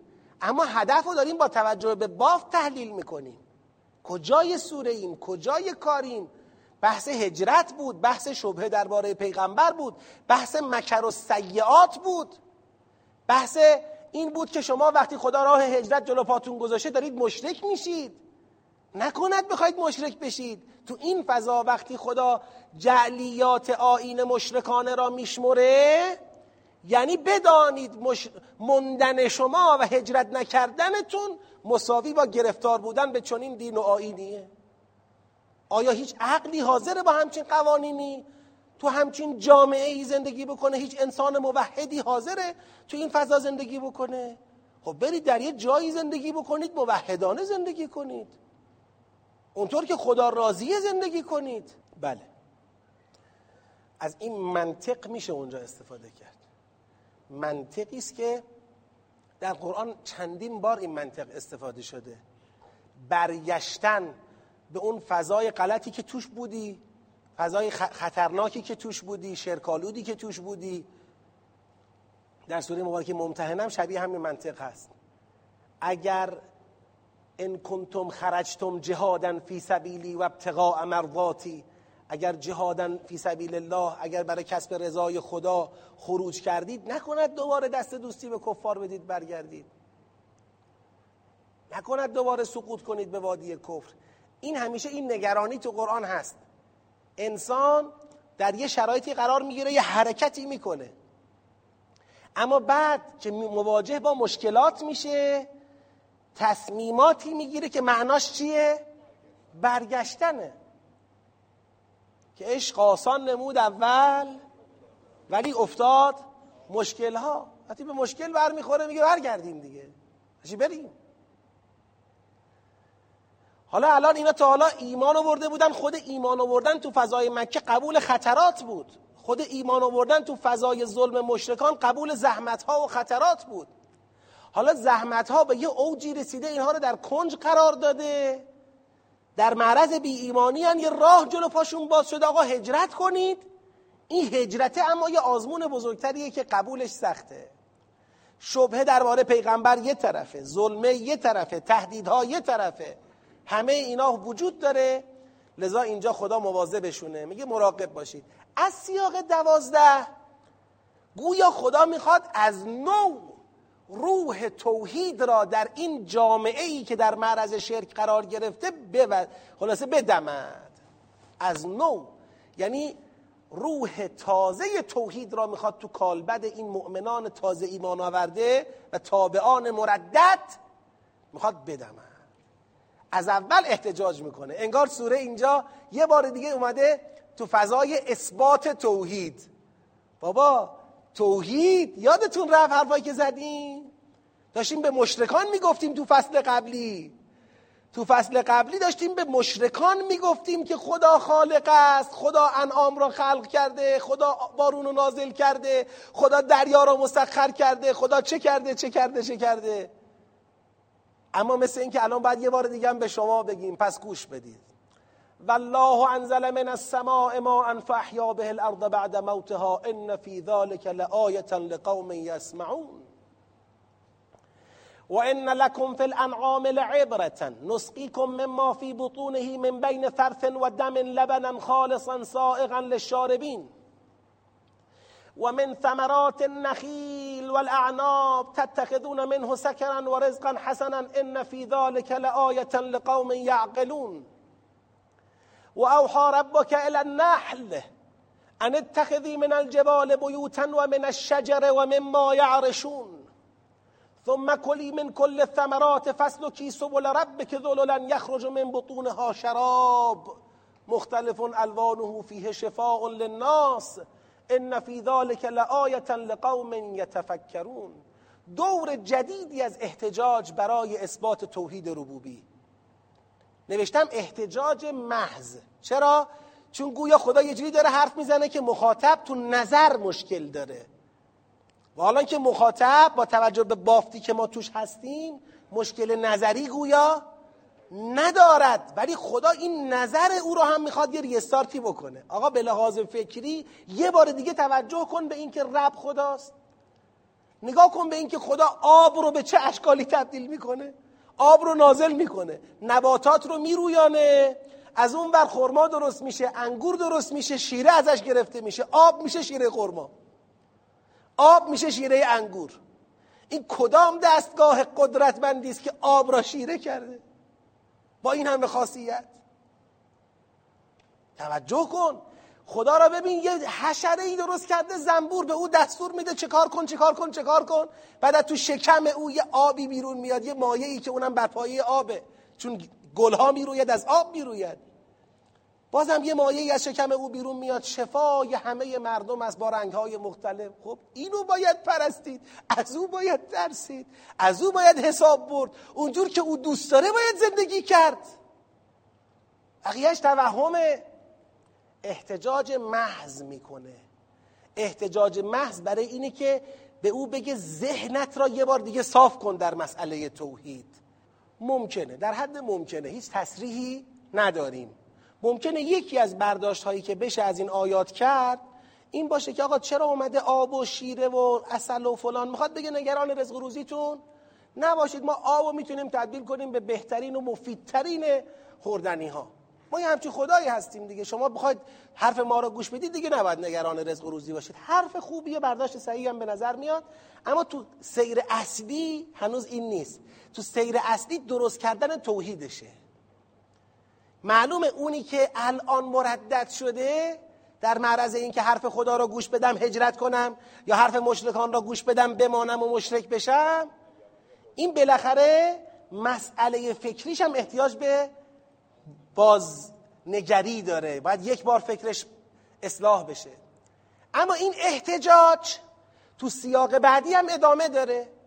اما تو این سیاق جدید در عین اینکه احتجاج به توحید احتجاج برای توحید ادامه پیدا کرده خدا روی کرده توحید عملی بش میده. یعنی گویا می‌خواد به او بگه شاید تو در مسئله توحید نظری از خودت بخوای دفاع کنی و بگی من توحیدم درسته صافه. ولی توحید کجا سنجیده میشه؟ بگید تو عمل سنجیده میشه. اگه کسی نتونه اونی رو که رب گفته اجرا کنه این که توحید نشد. این هنوز باور نکرده اون رب واحد را پس. میاد بهش روی کرده عملی میده. ببینید. والله خلقكم ثم يتوفاكم و منكم من يرد الى ارذل العمر لكي لا يعلم بعد علم شيئا ان الله علیم قدیر. این خلق شما عمر شما دست خداست. والله فضل بعضكم على بعض في الرزق فما الذين فضلوا براد رزقهم على ما ملكت ايمانهم فهم فيه سواء سواء افبنعمت الله يجحدون. رزقتون دست خداست می‌خواید جهود در مقابل نعمت خدا کنید. والله جعل لكم من انفسكم ازواجا و جعل لكم من ازواجكم بنین و حفدة و رزقكم من الطیبات اف بالباطل یؤمنون و به نعمت الله هم یکفرون؟ آیا می‌خواید ایمان به نسلتون هم از خداست؟ می‌خواید ایمان به باطل بیارید و به نعمت خدا ناسپاسی کنید؟ خب مگه اینا چه می‌کنن؟ خدا میگه جرمشون اینه. و یعبدون من دون الله ما لا یملک لهم رزقا. اینا دارن غیر خدا را میپرستن. کسی که مالک رزقشون نیست. این از سماوات و الارض شیئا و لا یستطیعون. کسانی را میپرستن که نه مالک رزقشونن نه استطاعت تأمین رزق اونها را دارن. هیچ کدام.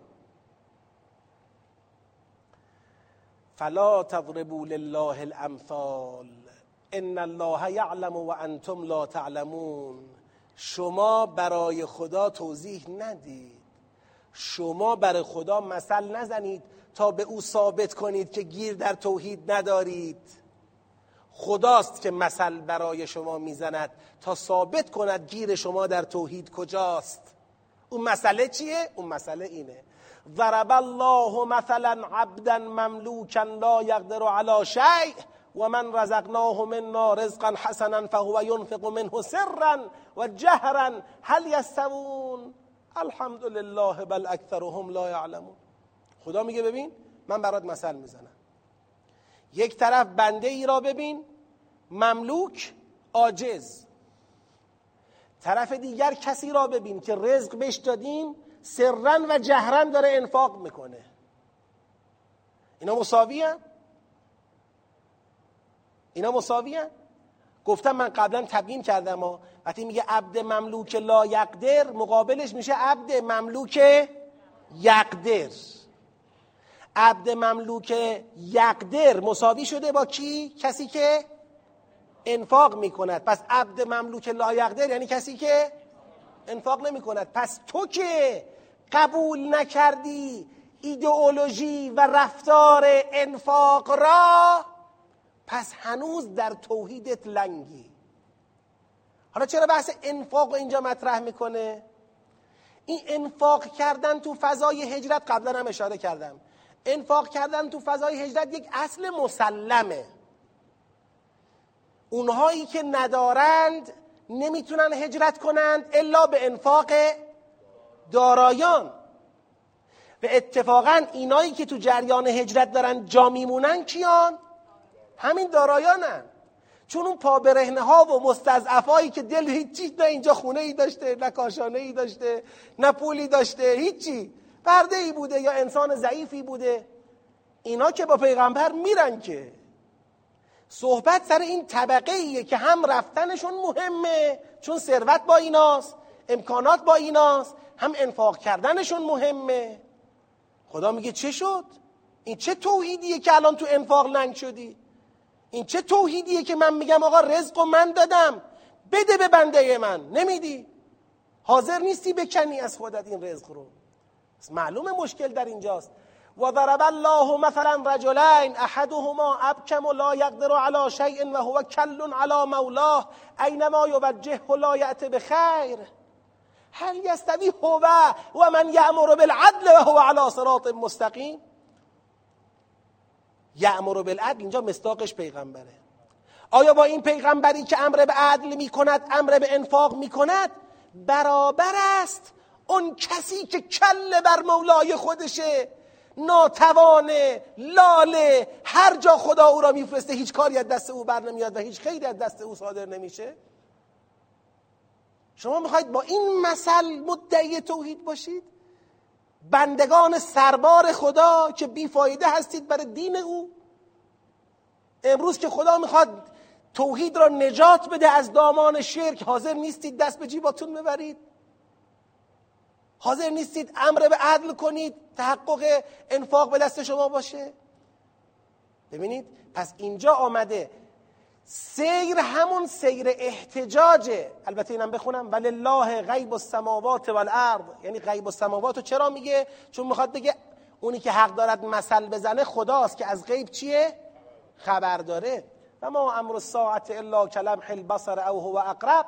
تهدید ان الله علی کل شیء قدیر. ادامه احتجاج درباره توحید ربوبی. اون توحید ربوبی ادامه پیدا کرد. منتها دور اولش صرفا محض بود نظری بود. این دور چی شد؟ عملی شد با روی کرده عملی. اون عملیش چیه؟ عدل و انفاق و دعوت به عدل و انفاق. خدا می‌خواد بگه سر خودتون کلا نذارید. اگر حاضر شدید به عدالت ورزی و انفاق در مقوله هجرت حضور پیدا کردید حضور فعال مفید مؤثر در چارچوب اراده خدا بله این توحیده. اما اگر اینجا لنگ زدید نگران اموالتون نگران پولتون نگران موقعیتتون شدید و حضور مؤثری در جریان هجرت پیدا نکردید و خواستید ماندگار بشید بدانید گرفتار شرکید. هزاری که ادعای توحید بخواید بکنید. قابل قبول نیست. و بعد در سیاق بعدی. در سیاق بعدی بازم استدلال و احتجاج ادامه داره. ببین الان ما این سومین سیاقه که هنوز تو فضای چی هستیم؟ احتجاجیم. والله اخرجکم من بطون امهاتکم لا تعلمون شیئا. و جعل لكم السمع والابصار والافئده لعلكم تشکرون. اولم یرو الى الطیر مسخرات فی جو السما ما یمسکهن الا الله ان فی ذلك لآیات لقوم یؤمنون والله جعل لكم من بيوتكم سكنا وجعل لكم من جلود الأنعام بيوتا تستخفونها يوم ظعنكم ويوم إقامتكم ومن أصوافها وأوبارها وأشعارها أثاثا ومتاعا إلى حين. والله جعل لكم مما خلق ظلالا وجعل لكم من الجبال اکنانا وجعل لكم سرابیل تقیكم الحر و سرابیل تقیكم بأسكم. كذلك يتم نعمته عليكم لعلكم تسلمون. فان تولوا اینجام احتجاجه ولی با روی کرده اتمام حجت. فان تولوا پس اگر روی گردان شدن حجت محض اثر نکرد. حجتی که در فضای عمل شرک را نفی می کند و توحید را ثابت می کند اثر نکرد. پس این حجت را بشنوند. فان تولوا فانما عليك البلاغ المبین یعرفون نعمت الله ثم ينكرونها و اکثرهم کافرون میشن جزو کسانی که نعمت را معرفت پیدا کردند سپس چه شدند؟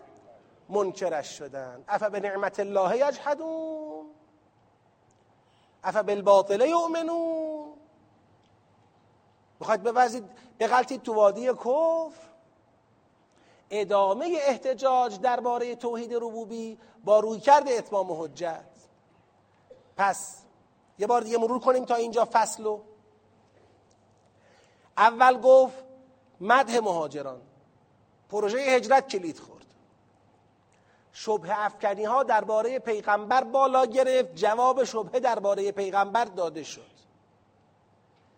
مکر بالا گرفت تا مؤمنان از تبعیت پیغمبر سر باز بزنند جواب مکر با تهدید داده شد.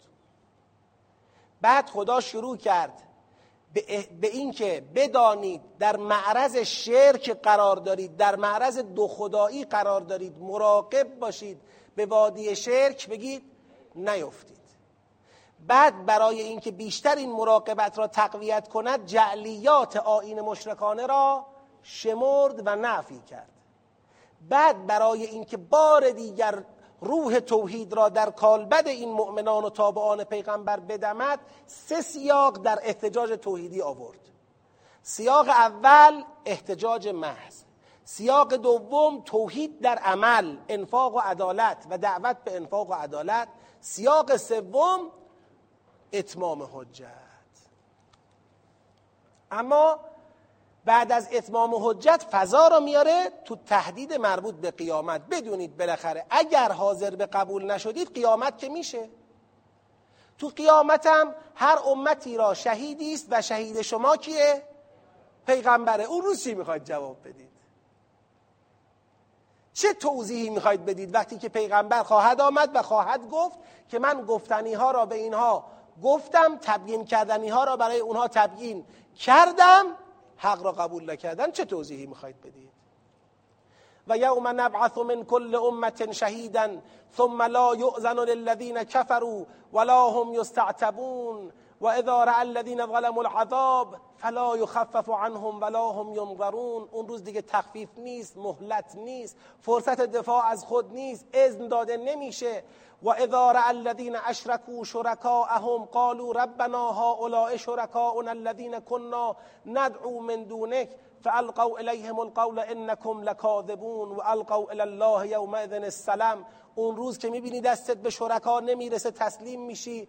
و ظل عنهم ما كانوا يفترون الذين كفروا وصدوا عن سبيل الله زدناهم عذابا فوق العذاب بما كانوا يفسدون اونایی که کفر ورزیدن راه خدا را بستند عذاب بیشتری شامل حالشون خواهد شد. و یوم نبعث فی کل امت شهیدا علیهم من انفسهم من انفسهم و جئنا بک شهیدا علی هؤلاء و نزلنا علیک الکتاب تبیانا لكل شیء و هدى و رحمتا و بشرا للمسلمین.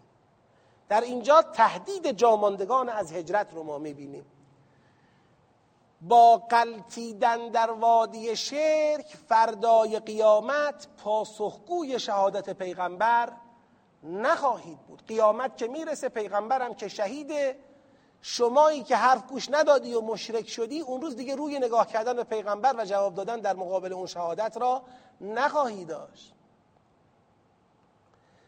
خب از اینجا تا اینجا در واقع میشه گفت دیگه ما یه گفتار من اسمشو می‌ذارم یه گفتار. در داخل فصل دوم یه گفتار رو تمام کردیم. بله برمیگردم. یه گفتار رو در داخل فصل دو تمام کردیم. در فصل دو چه اتفاقاتی افتاده تا اینجا؟ بگید. دعوت به هجرت. دفاع از پیامبر. به چه عنوانی رهبر هجرت؟ دنبال پیغمبر هجرت انجام میشه دیگه. از پیغمبر دفاع کنه شبهه درباره پیغمبر درست کردن اینا. تهدید فتنگران همون مکر کنندگان.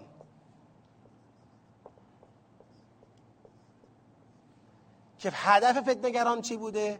هدف فتنگران ممانعت از هجرت بود. تهدیدشون پس بازم برای تقویت جریان چیست؟ هجرت هست بعد از اون به وادی شرک به وادی شرک نغلطید. هجرت راه نجاته هجرت راه نجات از شرک است. هجرت تنها راه نجات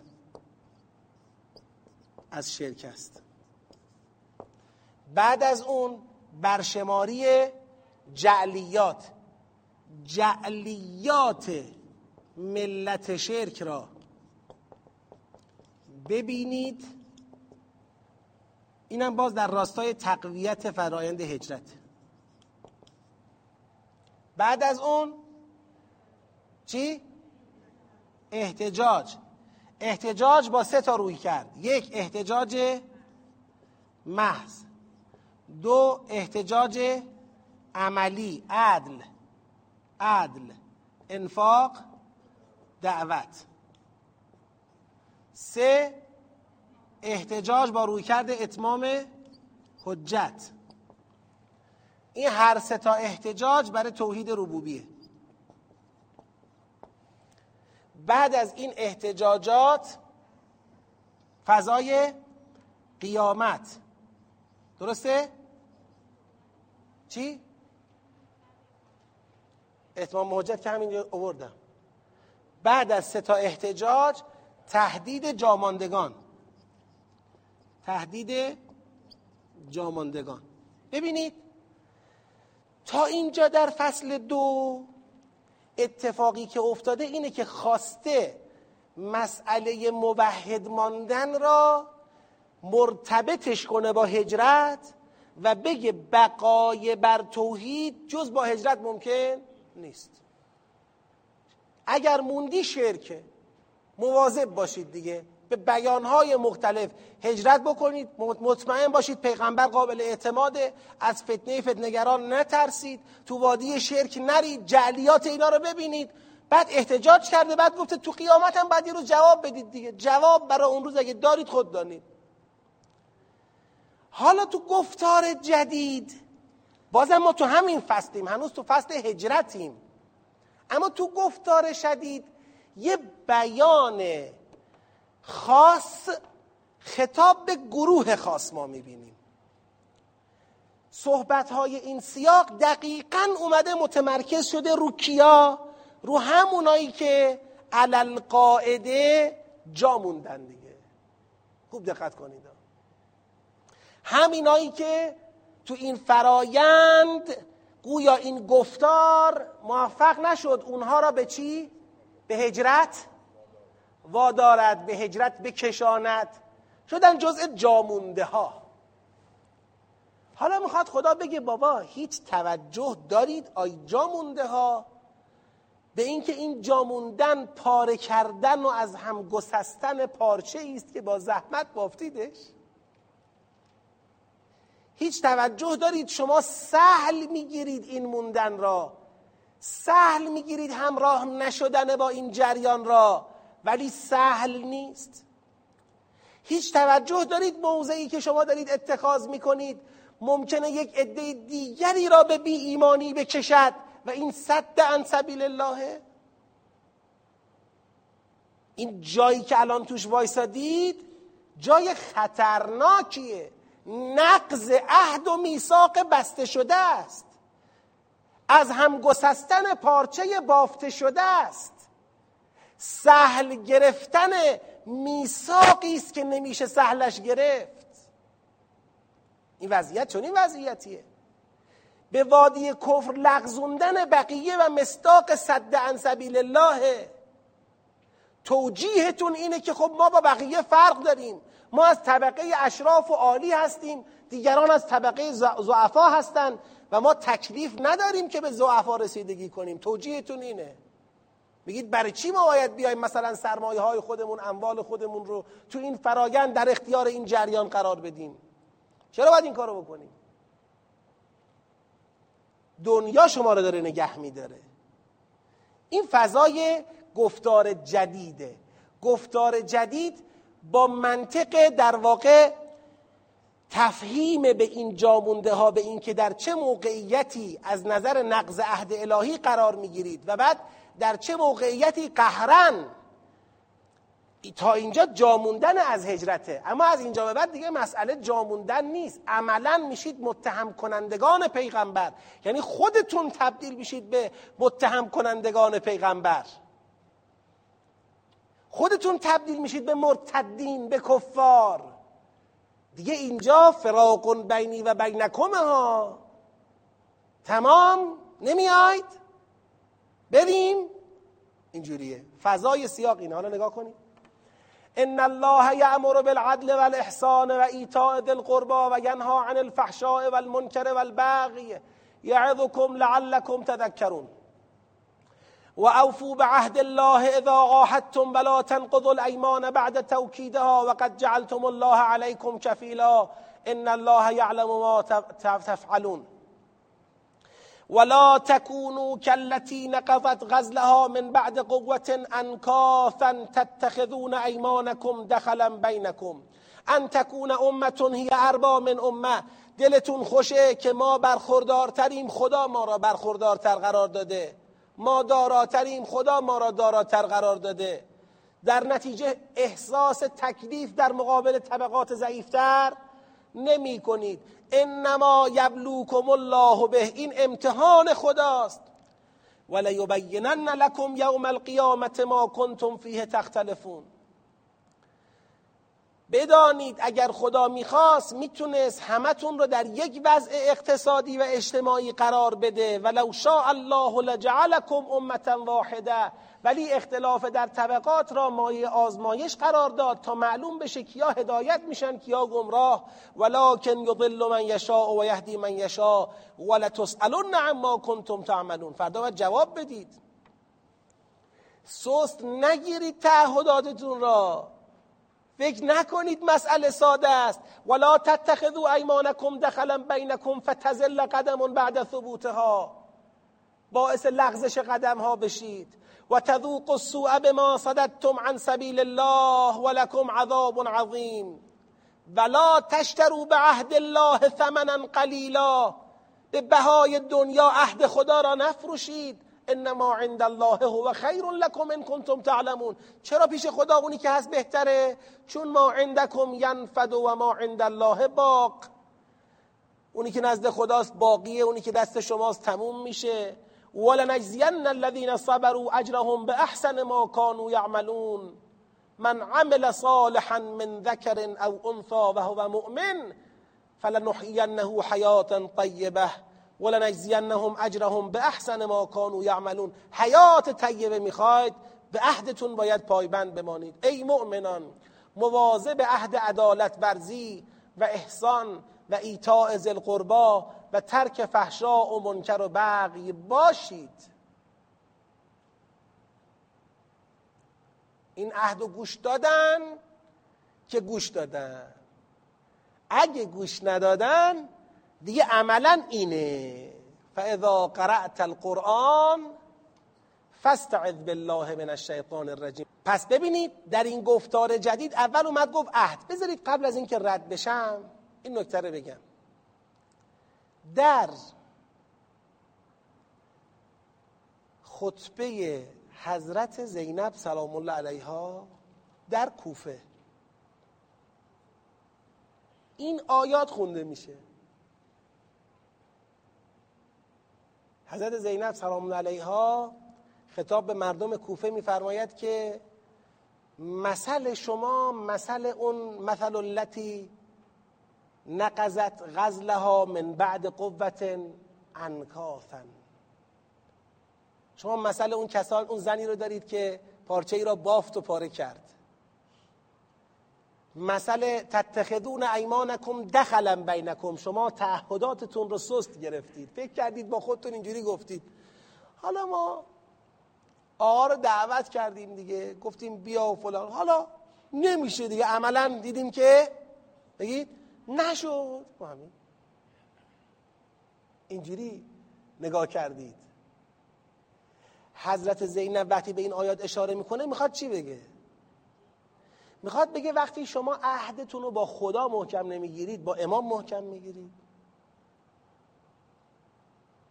وقتی شما تو عهد قطعی عدالت ورزی تو عهد قطعی احسان و ایتاء ذل قربا تو عهد قطعی ترک فحشا و منکر و بغی.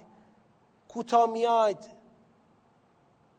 وقتی شما به خاطر دنیا حاضر میشید عهد دینی خودتون را ضایع بکنید حالا اون وقت از شما توقع میره که عهدتون رو با امام نشکنید و نگه بدارید. نه این توقع توقع گذافیه شبیه همین مضمون رو امام سجاد علیه السلام در کوفه گفتن. گفتن قسمتون میدم به خدا. ناشدتکم بالله. قسمتون میدم به خدا. مگه شما عهد با پدرم نبستید؟ مگه شما نامه ندادید؟ مگه شما دعوت نکردید؟ چه بود این کاری که انجام شد؟ چجوری فردا می‌خواید جواب پیغمبر رو بدید اون وقتی که خواهد گفت اطرتم را کشتید؟ چه جوابی می‌خواید بدید؟ گریه می‌کردن این مردم. امام سجاد علیه السلام به حضرت زینب فرمود به حضرت زینب سلام علیها گفت اما جان برای چی گریه می‌کنن اینا؟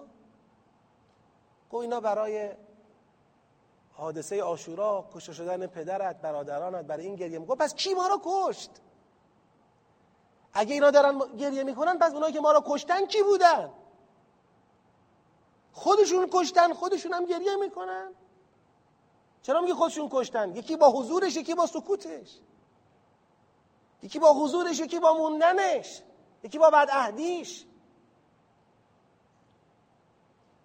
امام سجاد علیه السلام خطبه سختی خوند شروع کردن تو سرشون زدن. تو سر خودشون می‌زدن. گریه می‌کردن. حضرت دید دارن به همدیگه میگن که بدبخ شدید بیچاره شدید تمام شد رفت. حضرت گفت یه نصیحتی می‌خوام بهتون بکنم. خدا رحمت کند کسی که نصیحت مرا قبول کند. اینا خوشحال شدن. یا رسول الله بفرمایید. آقا بفرمایید. هر چی شما بگی ما اطاعت می‌کنیم. ما آماده گذشتن از جان در رکاب شما هستیم. و چه هستیم؟ و چه هستیم؟ حضرت فرمود که حیهات ایها الغدرت المکره. دور باشید. ای مکاران ای حیلگران حیل بینکم و بین شهوات انفسکم. شما گرفتار شهوت های خودتونید. بین شما و شهوت هاتون بین شما و حقیقت وجودیتون شهوت ها فاصله انداخته. اتریدون ان تأتو الی کما تأتو الی آبایی من قبل؟ می‌خواید همونطور که با پدرانم عهد بستید با من عهد ببندید. نه.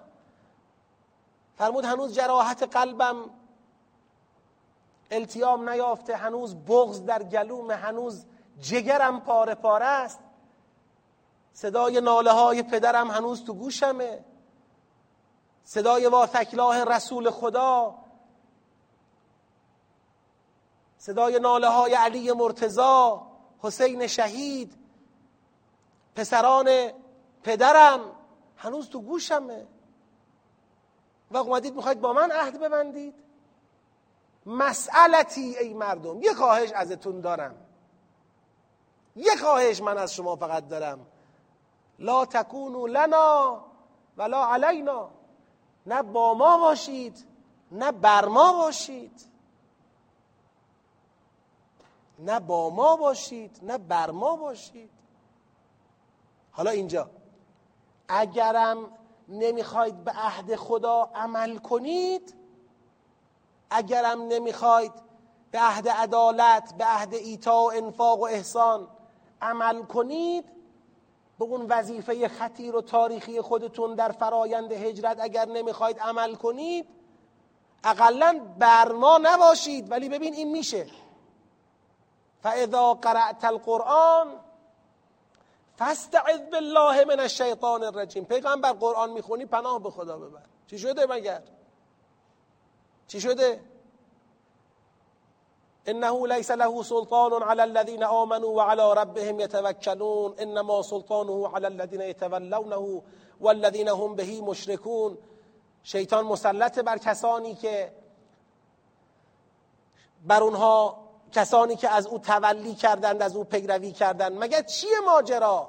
فاذا بدلنا آیتا مکان آیت والله اعلم بما ینزل وقتی ما راهبرد رو عوض کردیم تاکتیک رو تغییر دادیم و خدا عالم است به اونچه که نازل می‌کند. قالو انما انت مفتر.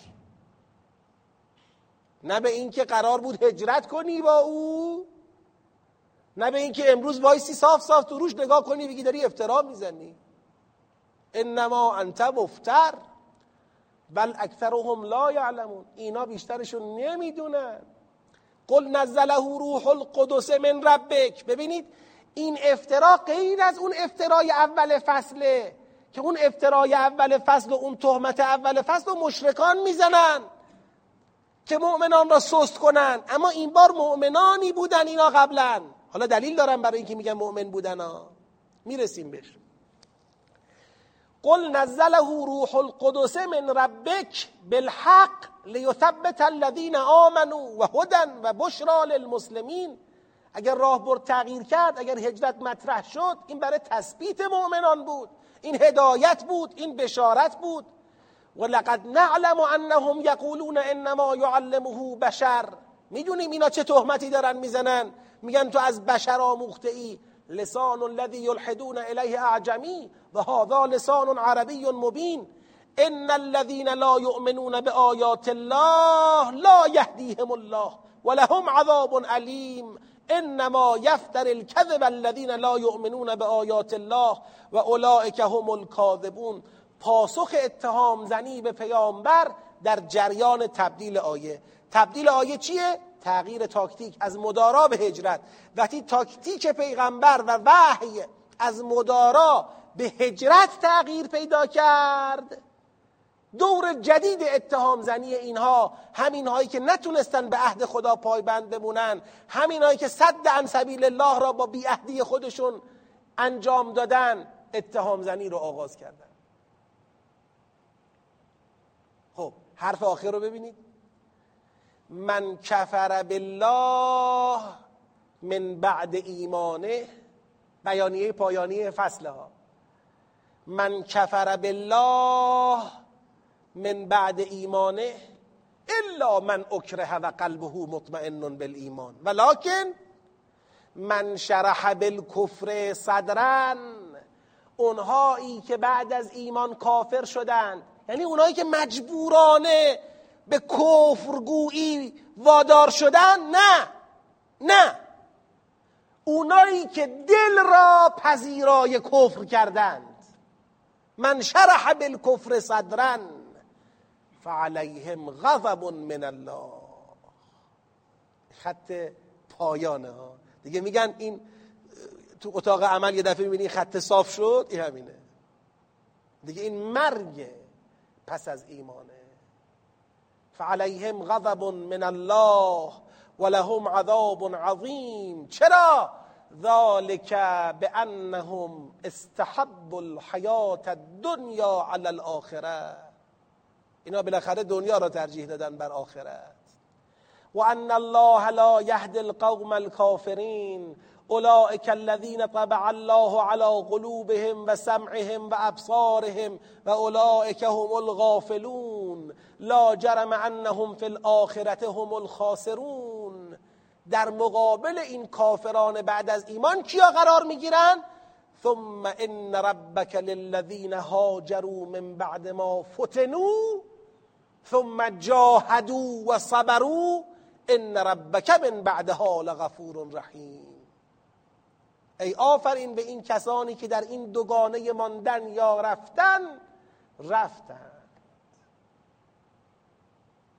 وا اسفا بر اون کسانی که در این دوگانه ماندن یا رفتن ماندند و کسی که ماند به ماندن تمام نمیشه کارش به دشمن بدل شدند.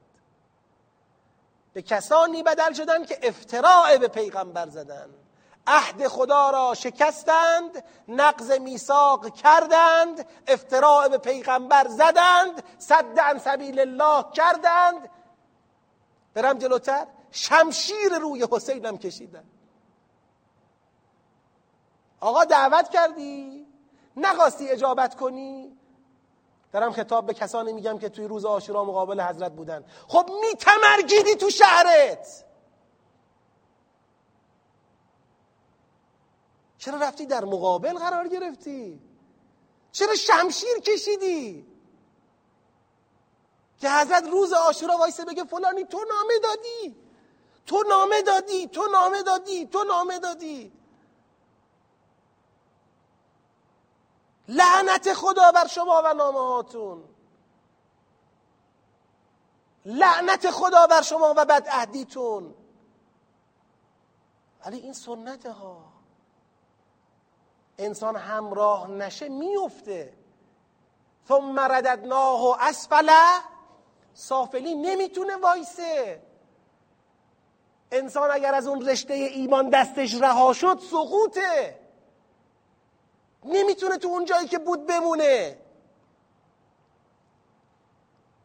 سقوط می‌کنه. این سنته. گفتار جدید پس توی این فصل توی این گفتار جدید گفت بپایید دارید نقض عهد می‌کنید اینو شوخی نگیرید. صدن سبیل الله. بدونید این کار تهمت زنیه. بدونید این کار مرگ ایمانه. باشه همه رو می‌خواید قبول کنید. دیگه حالا خود دانید. پس در فصل دوم چه شد؟ این سیاق هم تهدید کافران بعد از ایمان و بشارت مهاجران. بشارت مهاجران. خب. حالا این فصل گفتار اول گفتار دوم به کلیت چی می‌خواد بگه؟ این فصل شروع و پایانش با هجرته. راهنمایی و یاری مؤمنان برای هجرت. یعنی به طور کلی فضای این فصل اینه. آقا هجرت باید کرد. اما به چه عنوان؟ هجرت به چه عنوان؟ به عنوان راهبرد الهی بقای بر توحید و نجات از شرک. اگر می‌خوای بر توحید باقی بمونی هجرت. اگر می‌خوای از شرک نجات پیدا کنی هجرت. دو فصل ما تا اینجا داشتیم. فصل اول پرونده شرک و مشرکان و خدا بس.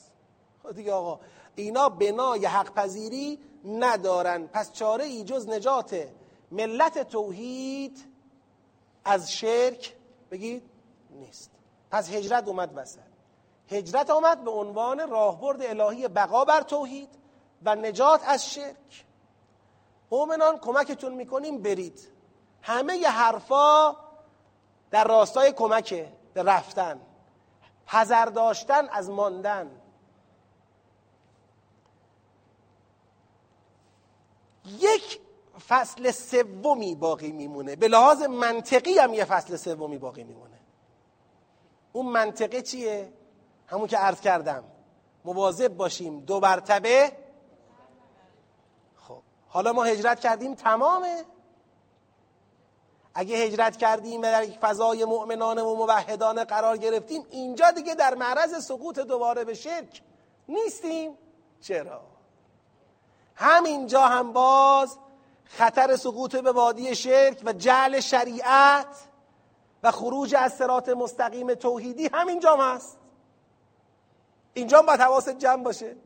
اینکه فکر کنی من اومدم در یه فضایی که دیگه هیچ خطری توحید مرا تهدید نمی کند هیچ چیزی باعث نخواهد شد که من به انحراف کشیده شوم هیچ چیزی باعث نخواهد شد که شریعت من به تدریج دچار تحریف و انحراف و دروغ بافی ها شود نه اینطور نیست. همینجا هم همین خطرات هست. حقیر تشخیصم بر اینه که فصل سوم سوره نحل مدت ها بعد از فصل یک و دوش آمده. حالا مدت ها نمیگم چقدر مدت ولی بعد از اینه که هجرت محقق شده و دو مرتبه اون خطرات سقوط به وادی شرک تو فضای جدید خودنمایی کرده. منتها این فضای جدید فضایی که خدا پای یهود و وسط می‌کشه. این بار شما از مشرکان نجات پیدا کردی رفتی در یک وادی دیگر توحید را برپا کنی. یهود دست بردار نیستن اینا می‌خوان بافته های خود را به عنوان شریعت به شما چه کنن؟ تحمیل کنن القا کنن شما را به شریعت خود در بیارن. اینم کم از سقوط در وادی شرک نداره. هوشیار نباشی حواست جمع نباشه اینجا هم قافیه را میبازی. بریم سراغ فصل جدید. و ضرب الله مثلا قرية كانت آمنة مطمئنة یأتیها رزقها رغدا من كل مکان. از همه جا رزقش میاد امن پرثبات مطمئن. یه شهر آرام اما فکفرت به انعم الله. کفران نعمتهای الهی کرد. می‌دونید تو ذهن من این قریه کجاست؟ مکه است. این قریه داره یاد مؤمنان هجرت کرده میندازه یادتون بیارید اون شهری را که توش بودید. آمنتن مطمئنتن یعتیها رزقها من کل مکان. چی شد؟ وقتی اونا کفران نعمت کردن ما چه کار کردیم؟ با هجرت شما را از اونجا کندیم می‌دونید بعدش چه شد؟ اذاقه الله لباس الجوع والخوف می‌دونید دیگه مردم مکه بعد از اون نه رزق و روزی درست حسابی داشتن نه امنیت داشتن. همیشه در تکاپوی جنگ و ترس حمله بودن.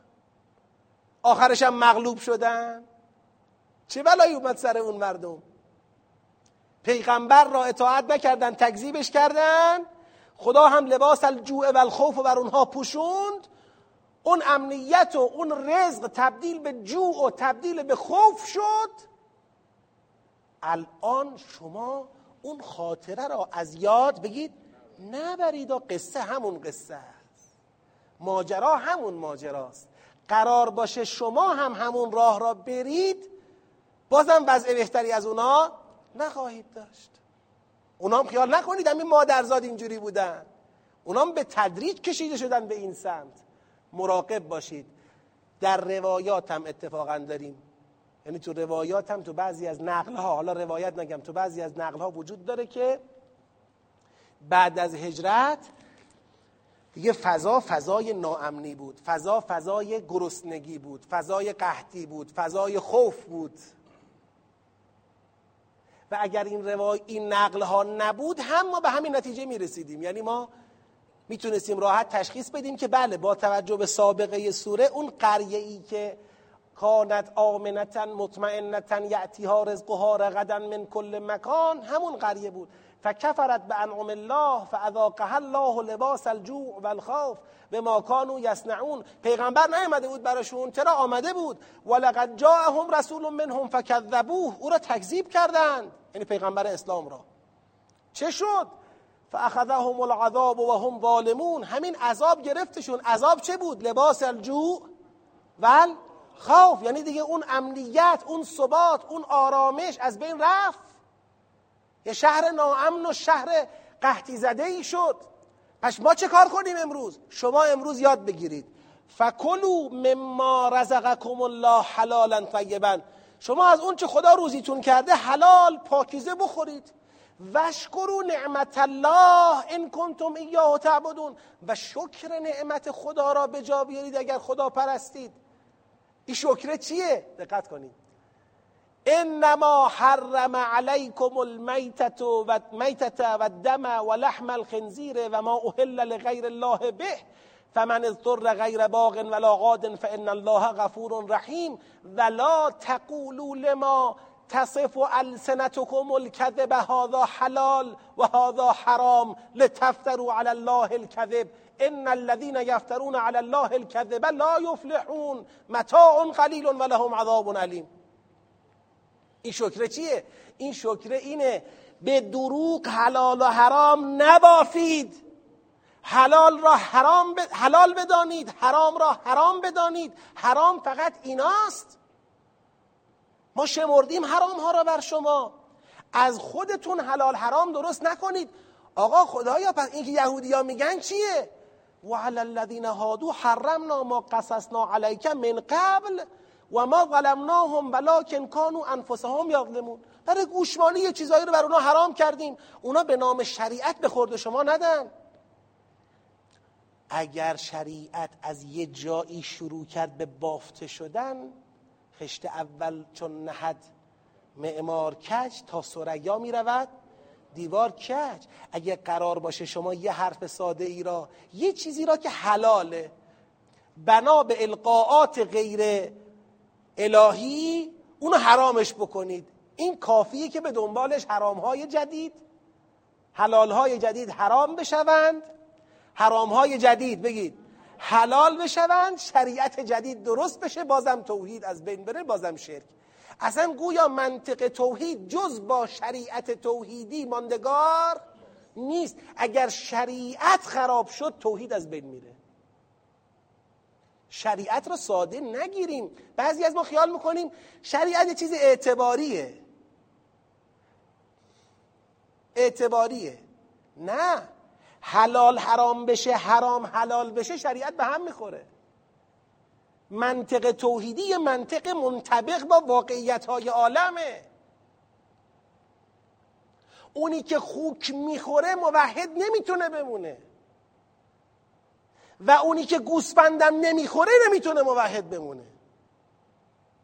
به این معنا که بخواد حرامش بدونه ها نه اینکه حالا میل ندارم. قرار باشه خراب بکنی شریعت رو تو همین پایه های معکولات از همینجا شروع میشه و کار می‌کشه دیگه به بالا. پس چیزی که ما به شما نصیحت می‌کنیم اینه از خودتون به دروغ حلال حرام نبافید به خدا نسبت بدید. تحت تأثیر یهودم قرار نگیرید. ثم ان ربک للذین عملوا السوء بجهالة ثم تابوا من بعد ذلك واصلحوا ان ربک من بعدها لغفور رحیم که قبلا توضیحش دادم. مراقب باشید که بار دیگر پروژه شریعت سازی تحت تأثیر یهود شکل نگیرد. شریعت سازی نباشه. سیاق بعدی. حالا یهود دستاویزشون میشه ابراهیم علیه السلام. می‌خوان بگن چی؟ یهود می‌خوان بگن بابا ابراهیم ما اگر داریم حرفی به شما می‌زنیم رو ملت کی به شما میگیم این حرف را؟ رو ملت ابراهیم میگیم. می‌دونن مؤمنین یه اعتقاد خاصی به ابراهیم علیه السلام دارن. ما رو ملت ابراهیم داریم به شما میگیم ما خدا می‌خواد ابراهیم علیه السلام را از اینکه دستاویزی باشد برای یهود تو پروژه جدید شریعت سازی بیرون بیاره. ان ابراهیم کان امتا قانتا لله حنیفا و لم من المشرکین شاکرا لانعمه این شاکر بودن تو سیاق قبل معنی شد. شاکر بودن یعنی شریعت سازی نکنه. حلال رو حلال بدانه حرام رو حرام بدانه. این شکره. شاکرا لانعمه اجتباه و هداه الى صراط مستقیم و آتیناه فی الدنیا حسنه. و انه فی الاخرة لمن الصالحین ثم اوحینا الیک ان اتبع ملت ابراهیم حنیفا و ما کان من المشرکین ابراهیم هیچ وقت راه مشرکانه را نرفته. انما جعل السبت. معلوم شد که توی این دور جدیدم بهانه جدید چیه؟ شنبه. آقا طبق ملت ابراهیم شنبه تعطیله. نه اینطور نیست. انما جعل السبت علی الذین اختلفوا فیه. اتفاقا به جرم زاویه گرفتنشون از ابراهیم شنبه را بر اونها حرام کردیم. کسب و کار در شنبه را بر اونها حرام کردیم. و ان ربک لیحکم بینهم یوم القیامه فیما کانوا فیه یختلفون. و فردا باید جواب اون انحرافشون هم بدن که چرا از ملت ابراهیم فاصله گرفتن و محکوم به شنبه شدن. ببینید نذارید حلال و حرام کنن نذارید یه روزی را برای شما تعطیل کنن. بگن تو این روز کسب و کار حرامه. نذارید تصرف کنن تو قوانینتون. تصرف کنن تو شریعتتون. تصرف در شریعت از بین بردن سرات مستقیم توحیدیه. گام برداشتن در وادی شرکه. ابراهیم علیه السلام مشرک نبود و شاکر بود و نباید مستند شریعت سازان واقع شود. تابع ابراهیم پیامبر است.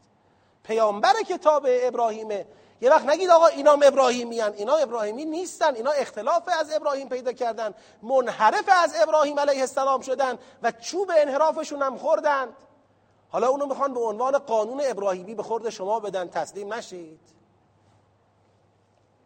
ببینید اینا فضاهاش دیگه کاملا با فضاهای فصل قبلی فرق داره. اینا دیگه تو فضایی هستی که یهود یعنی با یهود در چالشی.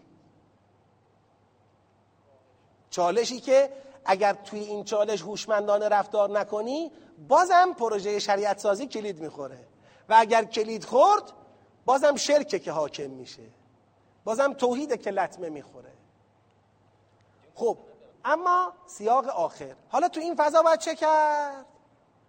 در فضای جدید می‌خوایم بجنگیم با یهود. می‌خوایم بل کنیم حالا چون اینجا یهوده باز بذاریم بریم. نه. اینجا هنوز بحث تو اون حدا نیست که بخوایم هجرت را یا جهاد را به عنوان راهبرد مقابله با فضای موجود به شما پیشنهاد بدیم. بلکه می‌تونید مدیریت کنید این فضا را. مدیریتش چجوریه؟ ادعو الى سبیل ربک بالحکمه. والموعظه الحسنه و بالتي هی احسن یعنی مشترکات با اونا دارید. از مشترکات استفاده کنید جدال احسن رو رقم بزنید موعظه کنید حکمت مطرح کنید. ان ربک هو اعلم بمن ضل عن سبیله. اگر شما را منحرف معرفی می‌کنن خدا می‌دونه منحرف واقعی کیه. و هو اعلم بالمهتدین. و خدا هدایت یافتگان رو می‌دونه کیا هستن. فان عاقبتم اگر لازم به برخورد شد فعاقبوا به مثل ما عوقبتم به. به همون اندازه که با شما برخورد کردن مجازه که باشون برخورد بکنید. و لئن صبرتم لهو خیر للصابرین. همینجا هم اگر خودداری بتونید بکنید این بهتره برای کسانی که اهل خودداری و صبرن. واصبر و ما صبرک الا بالله. ولا تحزن عليهم ولا تك في ضيق مما يمكرون ان الله مع الذين اتقوا والذين هم محسنون. یعنی خدا آمد آموزش میده. میگه اینجا که هنوز کار بالا نگرفته به تحمیل شرک و نمی‌دانم تهدید بقا و اینا نیست. میشه با مدیریت دعوت به خیر جدال احسن موعظه حکمت میشه با مدیریت صحنه را نگه داشت. مدیریت بکنید. حالا اگر رسید مداراست بله. اگر رسید به یه جایی که دو مرتبه فضا شد فضای شرک هجرت لازم شد بحث دیگریه. یا رسید به جایی که فضا شد فضای جهاد جهاد لازم شد بحث دیگریه. اما وضعیت کنونی را اگر به نحو احسن مدیریت کنید طوری که خودتون تحت تاثیر قرار نگیرید و بتونید در حد ممکن رو اونا اثر بگذارید این قابل مدیریت و مداراست پیش برید. فقط مواظب باشید. اونا نتونن به شما شریعت درست بکنه. مسئله اینجاست. امر پیامبر به دعوت با حکمت و موعظه و جدال احسن با یهود. خب سه تا سیاق فصل آخر در واقع فرقش با فصل یک و دو در همینه. حالا که هجرت کردید چطور باید باقی بر توحید بمانید؟ چطور مواظب باشید شریعت سازی انجام نشه براتون. راهنمایی فصل سه. و یاری مؤمنان برای پرهیز از سقوط به وادی مشرکانه شریعت سازی. تحت تاثیر یهود. نکنه تحت تاثیر یهود دوباره بیفتید تو وادی مشرکانه شریعت سازی. این خطره. راهنمایی کرد کمک کرد که اینا بتونن خودشونو تو این فضا به نحو احسن مدیریت کنن. یه سلوات بلند ختم کنید.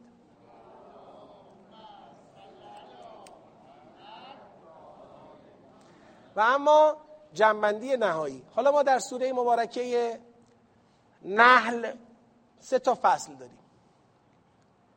فصل اول دعوت مشرکان به توحید ربوبی و اتمام حجت با ایشان در مسئله شرک و توحید. این فصل اول. فصل دوم راهنمایی و یاری مؤمنان برای هجرت به عنوان راهبرد الهی بقای بر توحید و نجات از شرک. فصل سوم راهنمایی و یاری مؤمنان برای پرهیز از سقوط به وادی مشرکانه شریعت سازی تحت تاثیر یهود. ببینید هر سه تا فصل تو فضای شرک و توحیده اول اشاره می‌کنه به یه فضایی از شرک که راهی جز ترکش نیست. باید ازش جدا بشی. شرک تثبیت شده ای که حاضر به قبول حق نیست. حجت رو تمام می‌کنه و راه توحید رو از شرک جدا می‌کنه. دومی می‌خواد کمک کنه که چطور باید هجرت رقم بخورد تا نجات مؤمنان و موحدان حاصل بشه و دیگه گرفتار شرک نباشند. سومی می‌خواد بگه چه کنید که دوباره به شرک بر نگردید و شریعت سازی اتفاق نیفته. یعنی در واقع اتصال این سه تا فصل با همدیگه روشنه. یعنی این سیر منطقیشون روشنه. ما این سیر منطقی رو در یک عنوان پیشنهاد میدیم. حالا عنوان با سخطیه ولی دیگه انتظایی تره. یعنی او خصوصیاتش رو می‌ذاریم کنار. انتظایی تر بهش نگاه می‌کنیم. نفی شرک و تثبیت توحید. نجات از شرک و بقای بر توحید حفظ توحید و برنگشتن به شرک. این در واقع سه تا فصل سوره نحله. نفی شرک و تثبیت توحید. نجات از شرک و بقای بر توحید. حفظ توحید و برنگشتن به شرک. این فضای سوره اینه. منتها یادتون باشه وقتی برای یه سوره به یه عنوان می‌رسیم این عنوان انتظاعی از مزامین سوره است که به ما کمک می‌کنه در بحر سوره غرق نشیم بتونیم شنا کنیم بتونیم در اون جهت مطلوب حرکت کنیم. و الا این خلاصه سوره هست یا نیست؟ نیست. این خلاصه سوره نیست. خب دیگه دیگه از این بعد مجبور نیستیم 14 صفحه سوره بخونیم. میایم میگیم اعوذ بالله من الشیطان الرجیم بسم الله الرحمن الرحیم نفی شرک و تثبیت توحید نجات از شرک و بقای بر توحید حفظ توحید و برنگشتن به شرک صدق الله العلی العظیم اینجوری نیست که بگیم الان این شد جایگزین سوره نحل نه خیر سوره نحل فقط سوره نحل یک کلمه قابل خلاصه سازی نیست قرآن را میشه شرح داد نمیشه خلاصه کرد یک کلمهش نمیشه ندیده گرفت. هیچ چیش نیست که زائد باشه بگیم حالا اینم یه توضیح اضافی بود. قرآن یه کتابی هدایت تو خودشه. این فقط یه تابلوه که ما راه و گم نکنیم. چطور خدا همه جا هست اما کعبه سنگ نشان است که ره گم نشود؟ اینم در واقع کل سوره محل بحثه. این یه تابلو است که ره گم نشود. و الا معلومه که دیگه باید سوره رو بخوانیم و در پرتو خواندن سوره راه رو پیدا کنیم. اما یه سه تام روی کرد تو سوره جدیه. من روی کردارم لیست می‌کنم. برخی از روی کردهای مهم سوره. یکی از روی کردهایی که در کل سوره نحل مشهوده رویکرد برشماری نعمات در قالب احتجاجه و دعوت به شکر نعمته. یعنی یه جورایی فضای توحید عبادی برای ولی نعمت تو سوره پررنگه. یعنی توحیدی که سوره داره ازش حرف می‌زنه توحید عبادیه که توجیه توحید عبادی ولی نعمته. از این جهت شرح سوره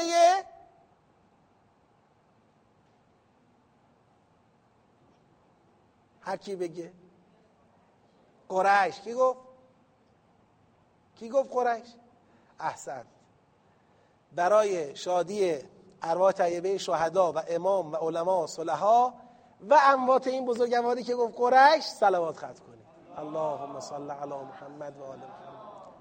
از این جهت شرح سوره قریشه که فلیعبدوا رب هذا البیت الذي اطعمهم من جوع و آمنهم من خوف. دو برحذر داشتن از کفران نعمته. که کفران نعمت تو این سوره شریعت سازیه. تو فاز مربوط به مشرکان بود. اونجایی که مشرکان می‌گفتن که اگر خدا خواسته بود ما عبدنا من دونه من شی ولا حرمنا من دونه من شی. و اون جعلیاتی که خدا شمرد از مشرکان. شریعت سازی. تو فصل سوم هم بود. اونجایی که خدا مواظب شما به دروغ لما تصف السنتکم الکذب هازا حلال و هازا حرام نگی. سوم دعوت به عدالت ورزی و احسان و ایتاء یعنی انفاق. این هم یه روی کرده سومیه در سوره که در واقع تجلی عینی و عملی توحید عبادی در همینه. اینایی که میگم برخی از روی کردهای مهم اینا قرض سوره نیست ولی عناصر اصلیه که تو سوره نقش مهم ایفا کرده. ما چون سوره بلندی را خوندیم و جمعبندی کردیم توجه به بعضی از این عناصر اصلی که البته محدود به این ستا نیست. بازم عناصر اصلی دیگری در رتبه های بعدی وجود داره. توجه به این عناصر اصلی کمک می‌کنه که این جنبندی در جای خودش واقع بشه. بهتر درک بشه این جنبندی. خب به حمدالله سوره مبارکه نحل تدبرش در این جلسه پایان پذیرفت و آرزو می‌کنیم پایان این جلسه سرآغازی باشه بر قرائت مستمر متدبرانه سوره مبارکه نحل و استفاده های هرچه بیشتر ما از محضر نورانی این سوره پر از برکت و پر از معارف والا و عالی.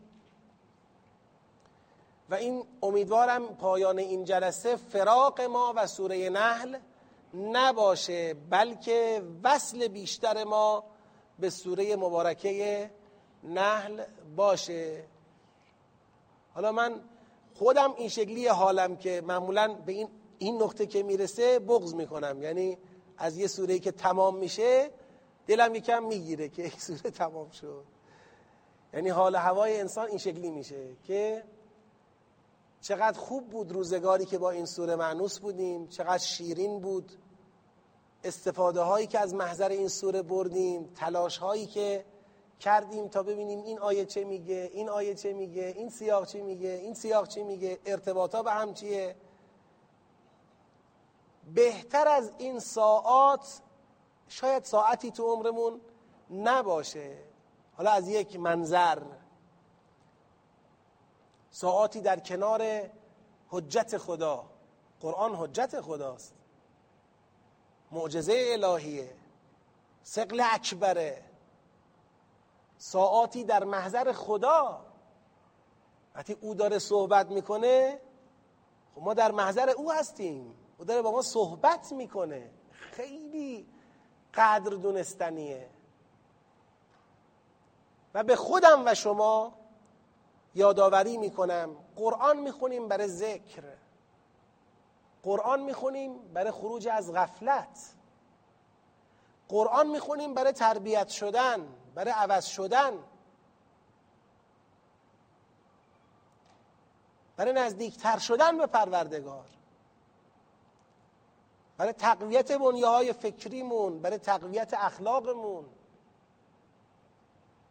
و چقدر باید خدا را شکر کنیم که توفیق این قرآن خوندن رو به ما داده. اجازه میده که لبهای ما و زبان ما به خوندن قرآن حرکت کنه. اجازه میده که بیایم عمرمون رو در کلاس قرآن صرف کنیم.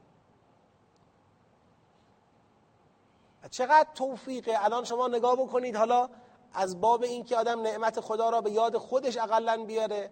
چند درصد الان تو جامعهمون کسانی این توفیق رو دارن که همین صحبت امروز رو بتونن بفهمن فقط. و بتونن تحمل کنن اصلا.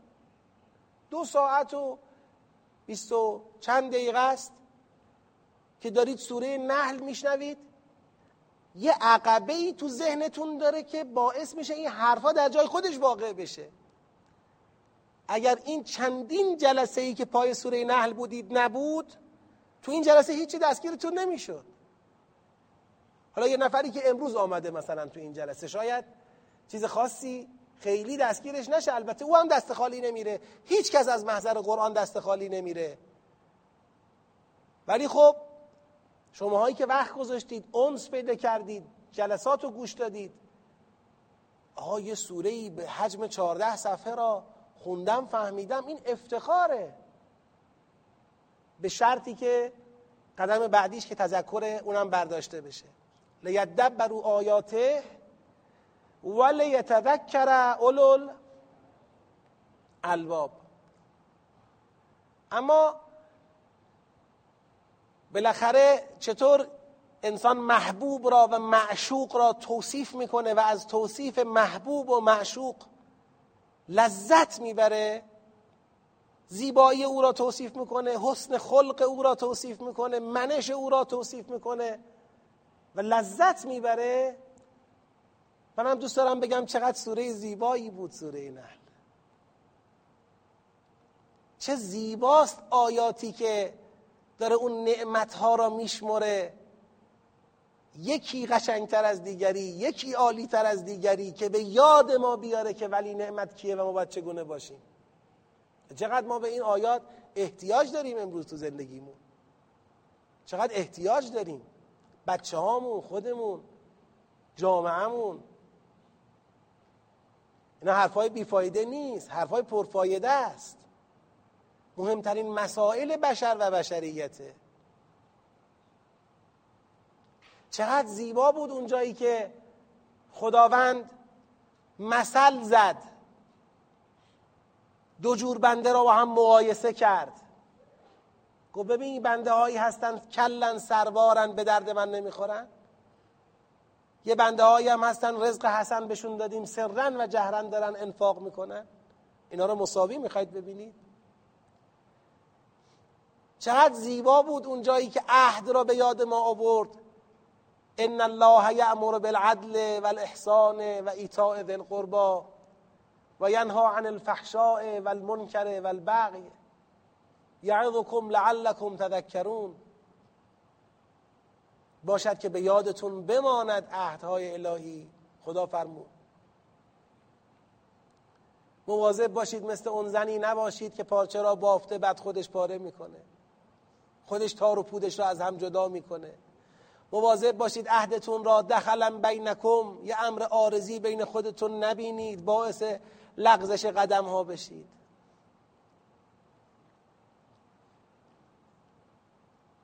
اینا همه جلوه های زیبایی های سوره نحله که تمامم نمیشه.